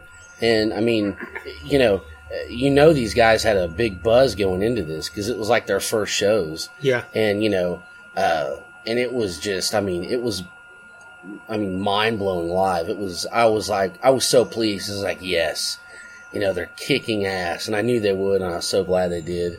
Um, I mean, it's just, uh, the, there was just like power. It that's one. That's like the only word I could say. It was Oh, yeah. just, it was just demanding power that this band had, and uh, I mean, just watch out. I mean, they decimated the stage, uh, and you know, again, uh, you know, Thrasher went with us, and he he didn't know these guys from anybody, you know, and he was like, "Who who is this? They're fucking great," and I'm like, "Well, there you go. That's how you know." Yeah. because he didn't know anything about you know the bands these guys had been in or or anything, and uh, I mean he and he he he got it right away. Yeah. So that tells you something. Yeah, and I was glad. Like most of our crew went over there because I, you know, Tracy was there because she has heard me rattle on about these guys Yeah. relentlessly. So she's like, "I'm going. Don't worry about it. I want to be there." Yeah. You know, Maggie was there, and you, I look back, and both of them were just like rocking out as yeah, well. exactly. And it's just, you like you said, that whole, you know, Camp Yeager had a tent this year. That place was jam packed from Oh, front yeah. to back and clear out into the street That's right. because you know Sprout Sprout's a veteran of that stage, and people know what King Shifter brought to that stage and how much this dude brings it live. And you know, I know the other three guys brought a ton of clout with them, and man, John Halata is just just a freaking beast, you know, Yeah. of a guitarist live, Yeah. and you know Mike Starkey and and Tony Hinton, you know, just round this thing out perfect to just like you said, power Mhm. and you know you can't say enough about that and we just it lived up to every inch of hype and hope that i hoped it would and you know they're going to be back here in tulsa here in like three weeks yeah, they're you know if you're outside this area if you're in kansas they're playing wichita the week after next and they're also playing kansas city they're one of those bands that are going to get out there and i think it's going to benefit them because they've got a great sound and i can't imagine them not picking up steam the same way you know Sprout did with King Shifter, where Yeah, they traveled yeah. the country and had a following, you know, in different spots around the country. yeah. You gotta you gotta see this. I mean, uh, and it, it, it was great to talk to him after the show. Uh, you know, so I mean, it was uh, It was it was it was awesome. Yeah, You know, Sprout was like, "Hey, do you have a beer?" And I'm like, "Dude, if I had like 30 beers right now, I would give you one. I had one though." So I mean, it was just I I mean, mean, give them all. no, no. I had to have one. I had to have one for me. You know. But but no, uh, you know they're just great guys. Uh, you know, just the best souls and just the best fucking. I mean, one of the absolute. I mean, they're up there with Megadeth and uh, you know Hatebreed and Scorpions. Yeah, I mean, and that's definitely, heavy, heavy yeah. clout right there. yeah, it is. And yeah, like we talked to him afterwards, and both John and Sprout said that you know after playing that first show earlier in the morning, they played two shows that day. That Yeah. it kind of lifted lifted a weight off shoulders because you got those first shows under your belt, Yeah, and so now it's probably going to be gravy for him. And they just let it all hang out. yeah, yeah, and you know Sprout came by the campsite a couple times. yeah, Or one time, Mike Starkey was driving by and they stopped and talked for a second, and yeah. you know, so it's just you know cool to to know these dudes as well as love their music. Yeah. So exactly. much respect. Like I said with Devil You Adore, get on there, look up Screaming Red Mutiny on Facebook. This their EP's out now. You can buy it. You can listen to it on Spotify, but I implore you to get on to Amazon or Google or uh, iTunes and purchase this thing. Exactly. I think it's five songs, so it's not going to cost you much, and you got to support amazing music, up and coming music like this. Hell yes. Well, was that the the end of end of Saturday? I think. No, it was not Well, I mean the end of because Oh, we no. saw we saw.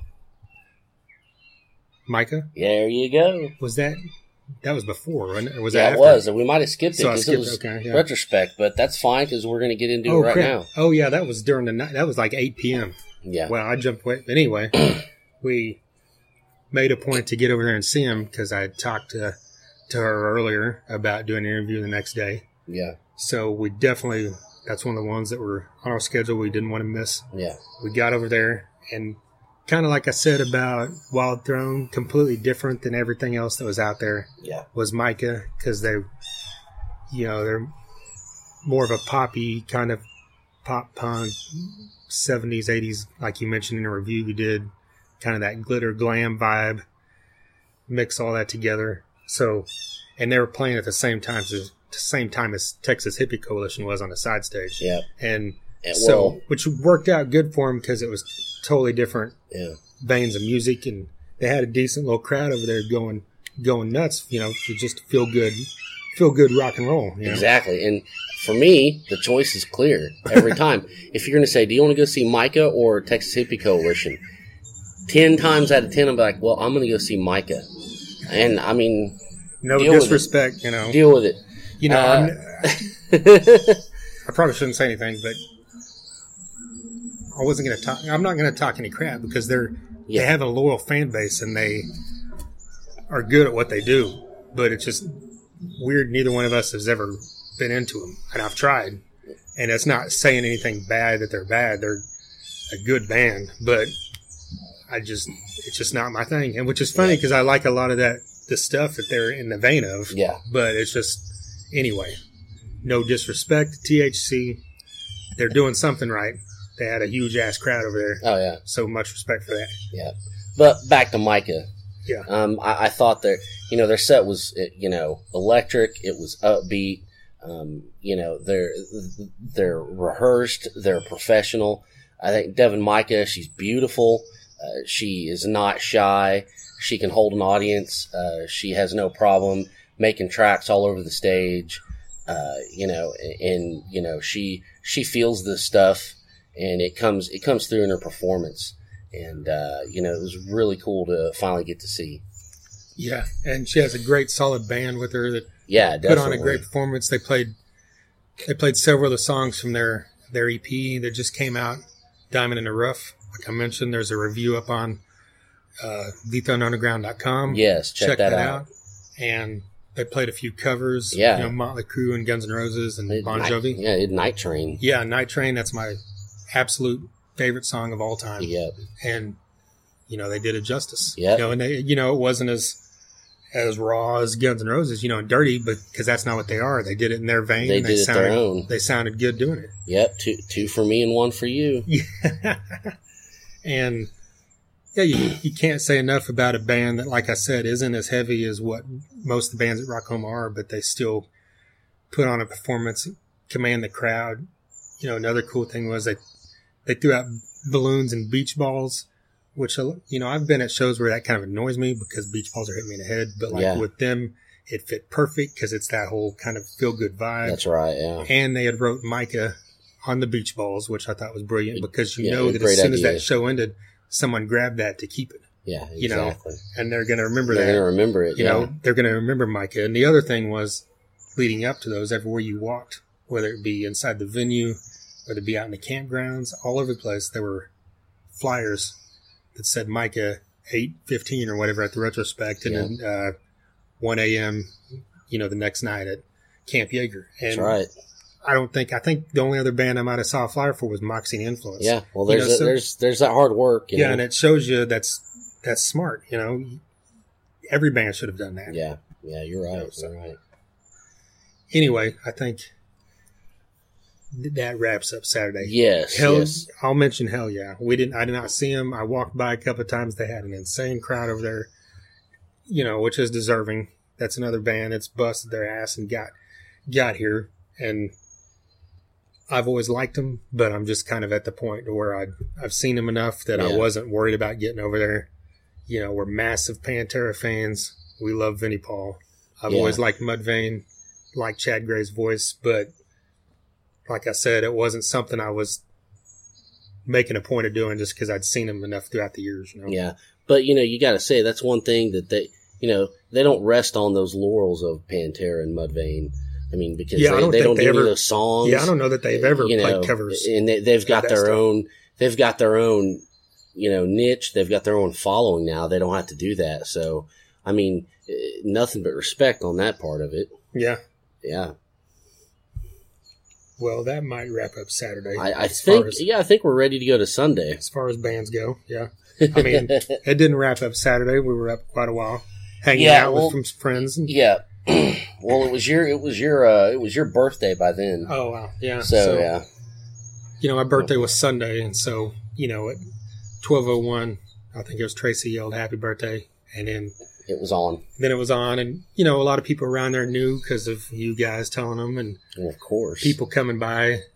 You know, I can't say thanks enough. Not just throughout Sunday, people. I'm like, how do these people know it's my birthday? And you know, because they weren't over at our camp for people Mm. to tell them. And I think, you know, it's people I'm friends with on Facebook, so Yeah. they probably saw, got the alert if their Yeah. phone worked. And Well, uh, and you got to say Tracy and Maggie did a great job of telling everybody they they got everything decorated and ready to go. yeah, they And- decked out the camp in balloons. They asked me the night before, "Will you help us blow balloons up in the morning?" I said, "Yes, I will," and I did not because I didn't go to bed till like five, and Oh, wow. I was just a complete wreck.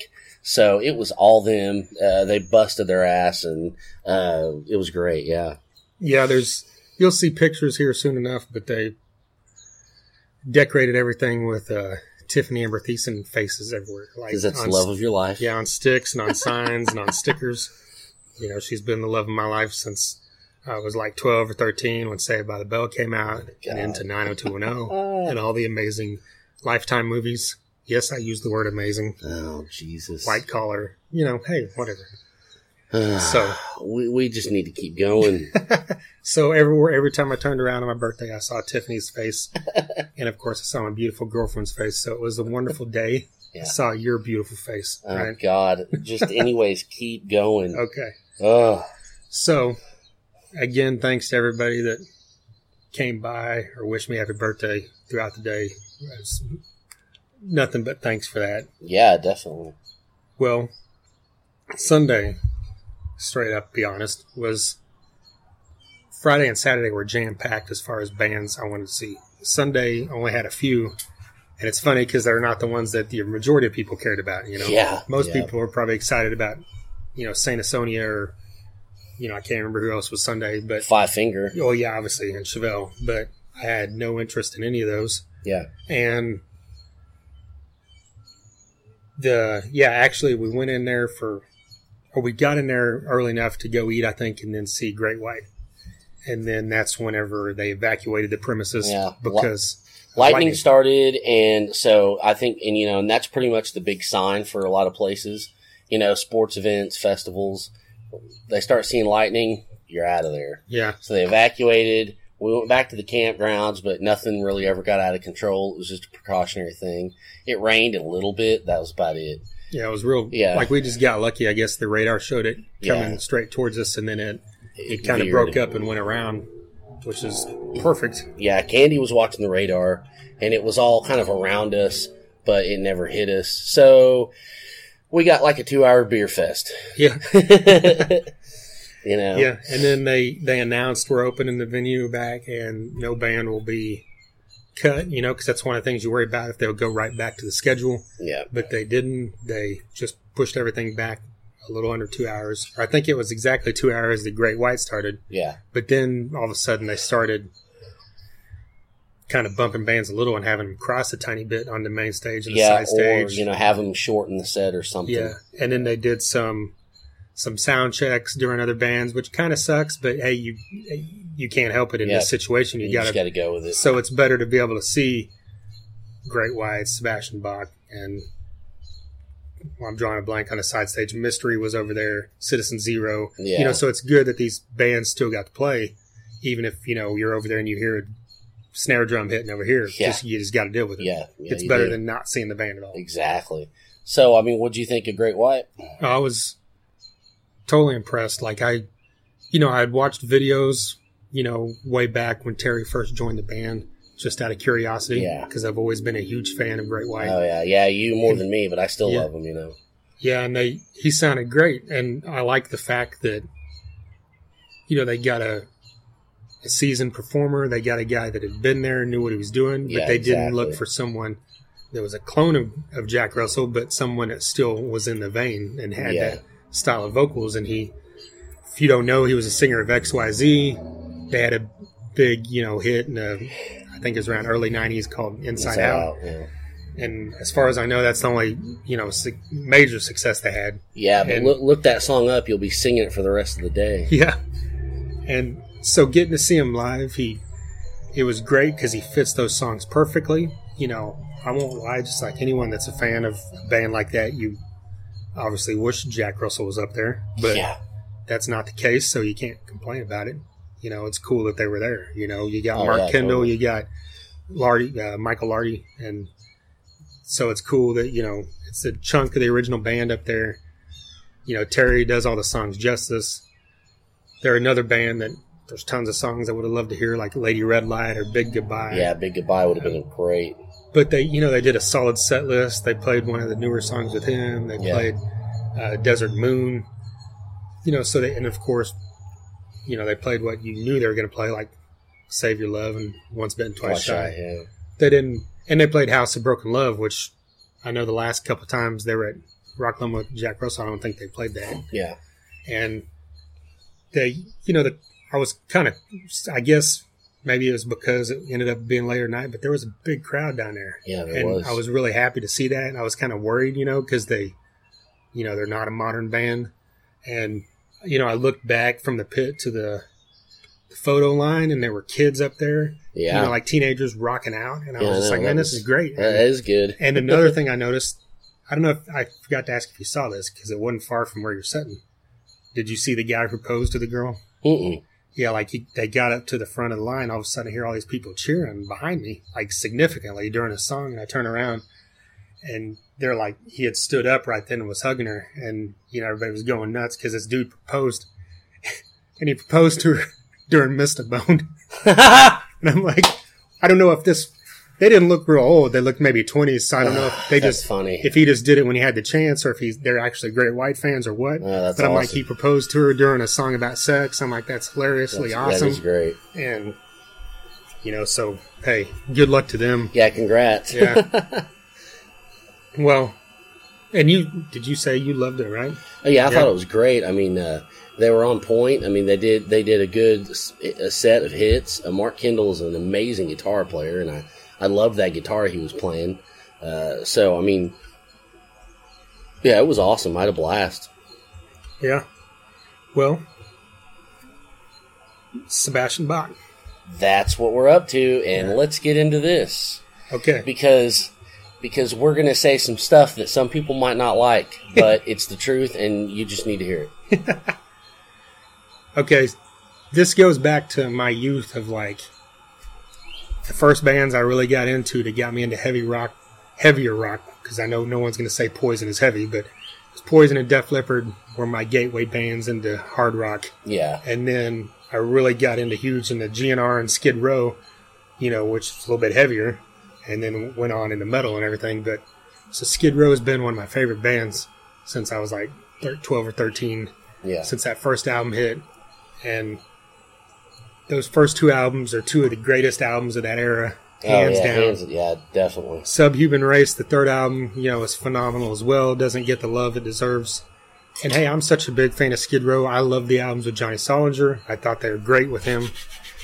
And I'll go see Skid Row any day of the week, and I'll see Sebastian Bach solo any day of the week. Yeah, And so, really looking forward to it because he's always been one of my favorite singers.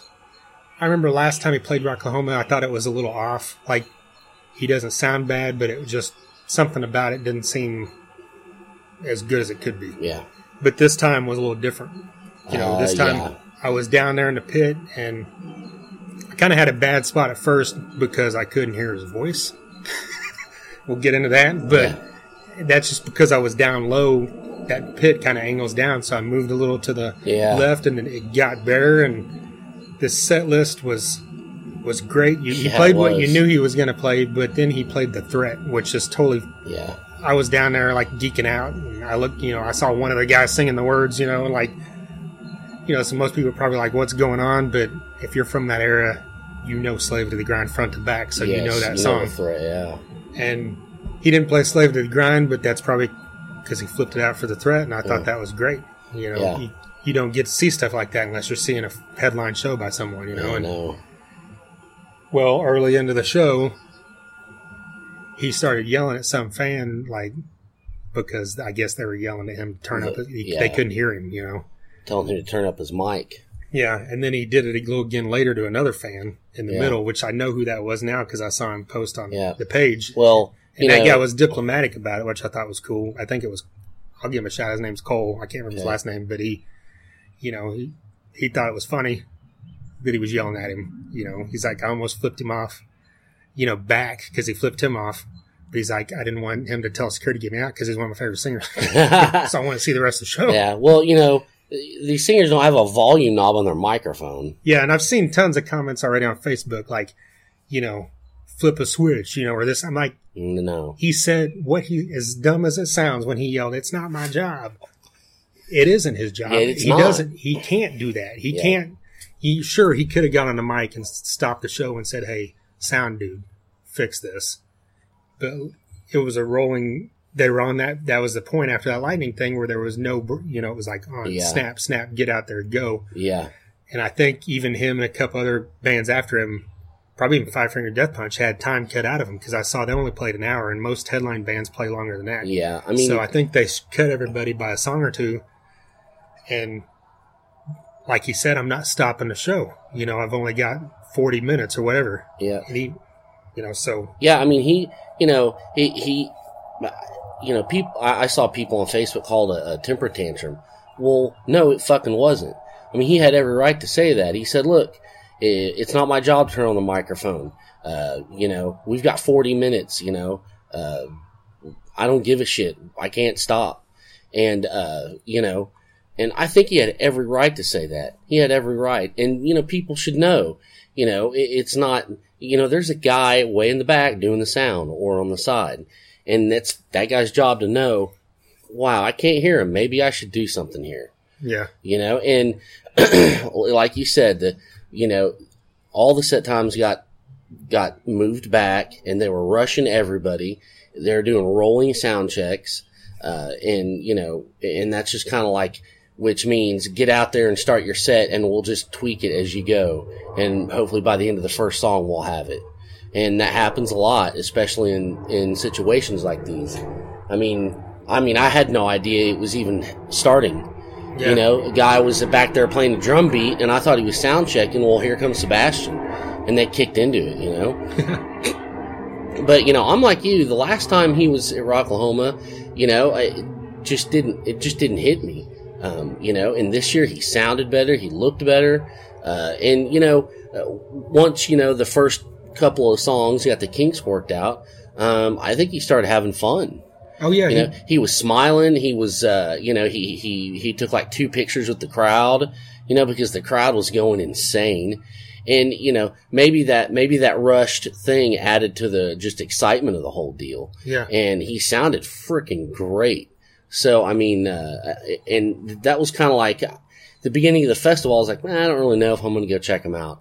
But I just decided, well, I'm already here. So I just stayed there. And then I'm glad I did because, uh, he, he kicked fucking ass. Yeah, that's a good point because then after, like you said, after the kinks worked out and he got into it, he just he didn't look, you know, because a lot of times when a show starts like that, you see people get pissed off and you can see it in their performance. Even if Yeah. they sound good, they just don't look happy. Yeah. And as soon as the show ends, they walk, say thanks, and walk out the door. Yeah. And you're like, well, that's going to be one of those performances they fucking hate and never remember. but like he, and it's funny because Sebastian Bach's one of those guys that kind of has been notorious, you know, for getting pissed off and Yeah. saying stuff. And he, you know, you, I've always, you know, people used to give him shit back in the day, you know, Metal Sludge and whoever. Yeah. But I always commended Bach because, you know, as much as I love Guns N' Roses and Axl Rose, when Axl would get pissed off, he would obviously, you know, walk off stage. Yeah. We know that, or jump in the crowd, or do something. you know, Sebastian Bach was one of those guys that no matter what you thought about him, he didn't miss a show. He wasn't late, you know, and he put on a fucking Yeah, performance, he did. even if he wasn't happy, you know. And but this time he got through that. He looked like he was having a great time. He sounded great. Towards the end, the, well, the last song obviously was "Youth Gone Wild," and he brought out Michael Starr. Yeah. That's From- right. He did. From Steel Panther and Michael Starr, of course, we know the dude has a phenomenal voice, Yeah. and he sounded phenomenal singing it with Sebastian. Yeah, you know, they got two totally different styles of voices. It's and you know that Michael Starr knows that song back to back anyway, not Yeah. just that, of course, because Steel Panthers played covers for years Yeah. before they had their first original album come out, and um, and I know Sebastian got on stage with them tons of times in L.A. at the Yeah. Viper Room when they did that. So it was just really, I'm like you said, I was really glad that he finished out the set at the end. Yeah, he did the big picture, you know, like a lot of them do. I saw I saw one that Rob Zombie did It was really cool, and you know all those. So, like I said, I defend the guy for what he did. You know, Oh, sure, yeah. sure he could have done it different, but at the same time, I don't, I don't care. It was when he did it, I was laughing. I looked at the guy next Yeah. to me because Tracy went down there. She was still with you guys, and Yeah. like the guy next to me was a cameraman, and he was like laughing his ass off. So I think, I think it was kind of 50-50. Some people get instant butthurt if a singer isn't to their liking one hundred percent of the time, Yeah. and that's going to happen no matter what. You know, Yeah. Guns, like I said, Guns is my favorite band, and I still love Axl Rose and will defend him to his day. But sure, he's done stupid shit, Yeah. but I love the music. Yeah, you know? well, uh, yeah. I mean, I loved the he did it, and you know, like I, I've said this kind of before. You know, it's their show, not yours. Yeah. They're up there. They they've they've got to do it.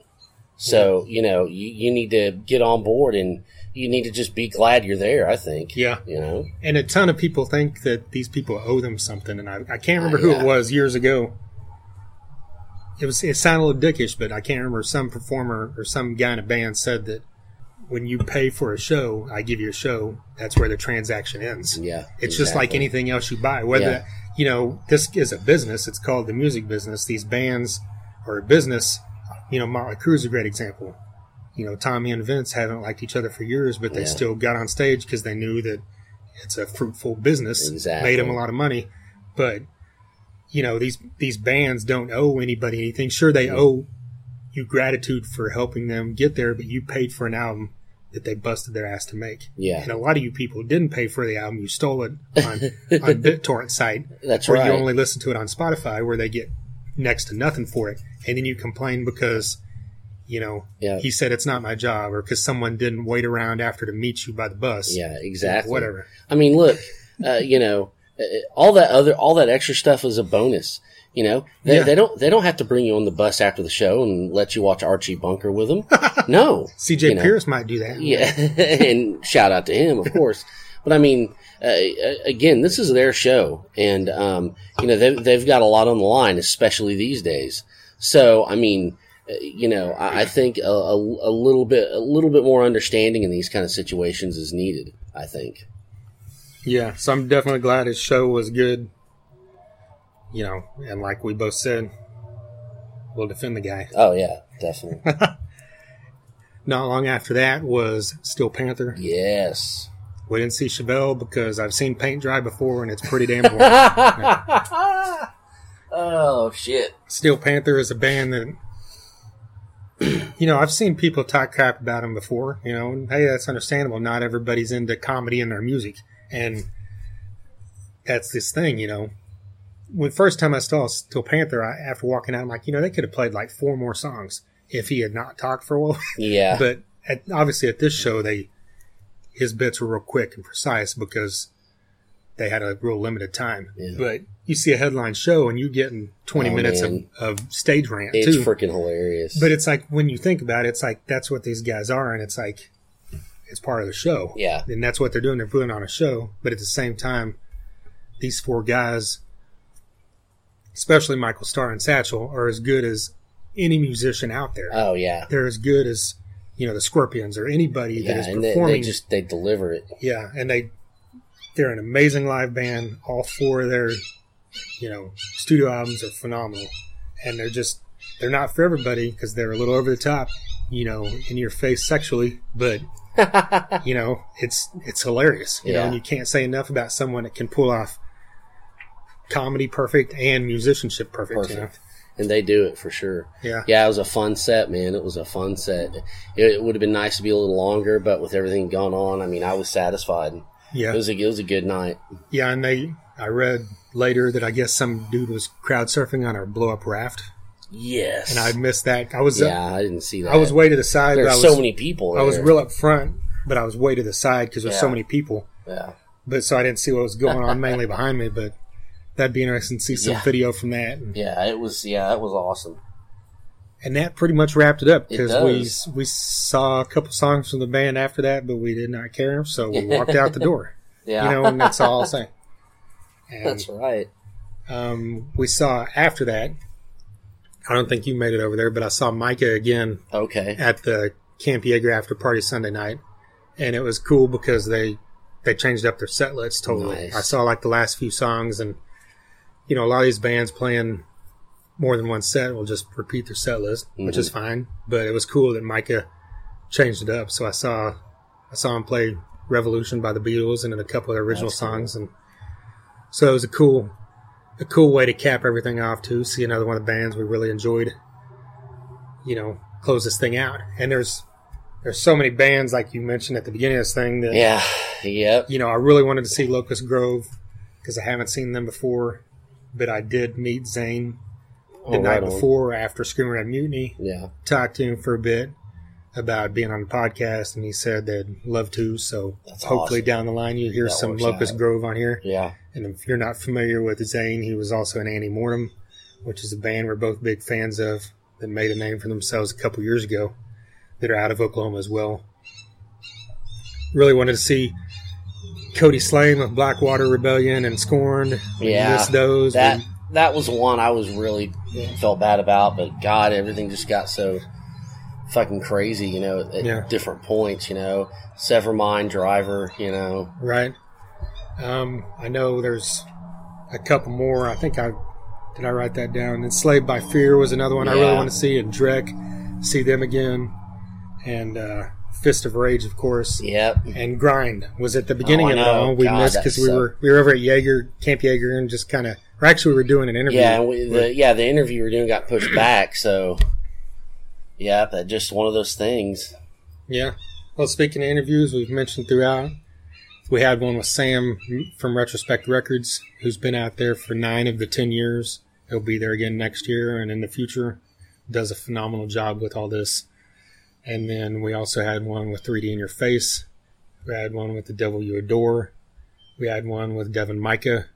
And then we had one with Amanda Meredith, the attic chick. Yes. So if you were over near the retrospect stage, the big tent they had over there with some some booths in it. One of them was her, and she was selling her book. Yeah, she got a great book out. Yeah, along with some other stuff, and she's her book is extremely open about her life. You know, her her drug addiction, becoming home, homeless, losing her child. You know, everything that went with this, and she's now got a book depicting all this in detail. And she came on the podcast here to talk about all of it in detail, and she was really forthcoming and Oh, yeah, a very was- cool person to yeah. talk to just about stuff in general besides her book and really looking forward to getting that one out. Yeah, I mean, I'm I'm an awkward person, and to meet someone that makes you feel right at home just right away, and just such positivity, that was a, that was one I really enjoyed, and I can't wait for everyone to hear it. Yeah, yeah, so be on the lookout for that soon enough. And she's also I don't know what she's got next, but she had she said she had been on tour with Saving Abel and Saliva Yeah, selling this book, you know, in the the merch area, which I thought was totally cool because that's not that's unique. That's not something you Yeah. normally see. it's different. So I'm glad she's getting her name out there and she's got more books coming. So be on the lookout for that. Look her up, Attic Chick on Facebook. Well, look us up as well. Yes. TheThunderUnderground.com. Please, Thank you to everybody that came by the campsite and said hey or yelled at us as we're walking by or we gave cards to. And if you're listening or looking us up, can't thank you enough. Facebook is The Thunder Underground. YouTube is The Thunder Underground. Instagram is The Thunder Underground. And of course, Twitter is THNDRUNDR Ground. Periscope is Thunder Underground. And then, I'm forgetting, SoundCloud.com backslash Right. Thunder Dash Underground. you can't miss us. Yep, 65 other episodes, including guys from Warrant, Europe, Crowbar, Sons of Texas, Drowning Cross. Pool, Yeah. Overkill. Wino from Oh, The. Obsessed was on there with his band Spirit Caravan. A lot of these guys that were at Rocklahoma. Yeah, bands we just mentioned like Severmind and Driver and Grind as well, and tons of tons of other stuff. So I just appreciate you guys listening. Appreciate you checking us out. Look for us coming soon. All these ones we just mentioned, and of course, tons more stuff. So, ten years in, wrapped up another Oklahoma. That's right. I think we'll be here for Rocklahoma twenty or what? Let's do it. Let's I'm do it. ready. All right. what? Who did we say was going to be at Rocklahoma twenty? Was it? Uh, Oh man, it'd be it'd be five finger death punch going on at six p.m. because Yes. they kind of lost their way somewhere. Yeah, Ivan. Moody, you know, punched someone else and they broke up Yeah. and then they got back together. well by then they'll have Jizzy Pearl singing for them. there you go. Yeah, I would go see that because that would be better vocally. I'm not lying. I love Jizzy Pearl and he's way better than Ivan Moody. And of course, we might have Def Leppard on their final tour. That's right. You know, That's we might right. have Paul Stanley's Kiss. Yes. You know, because Gene Simmons will have passed by then. well, it'll be Nick Simmons. you know, his son. Oh, there you go.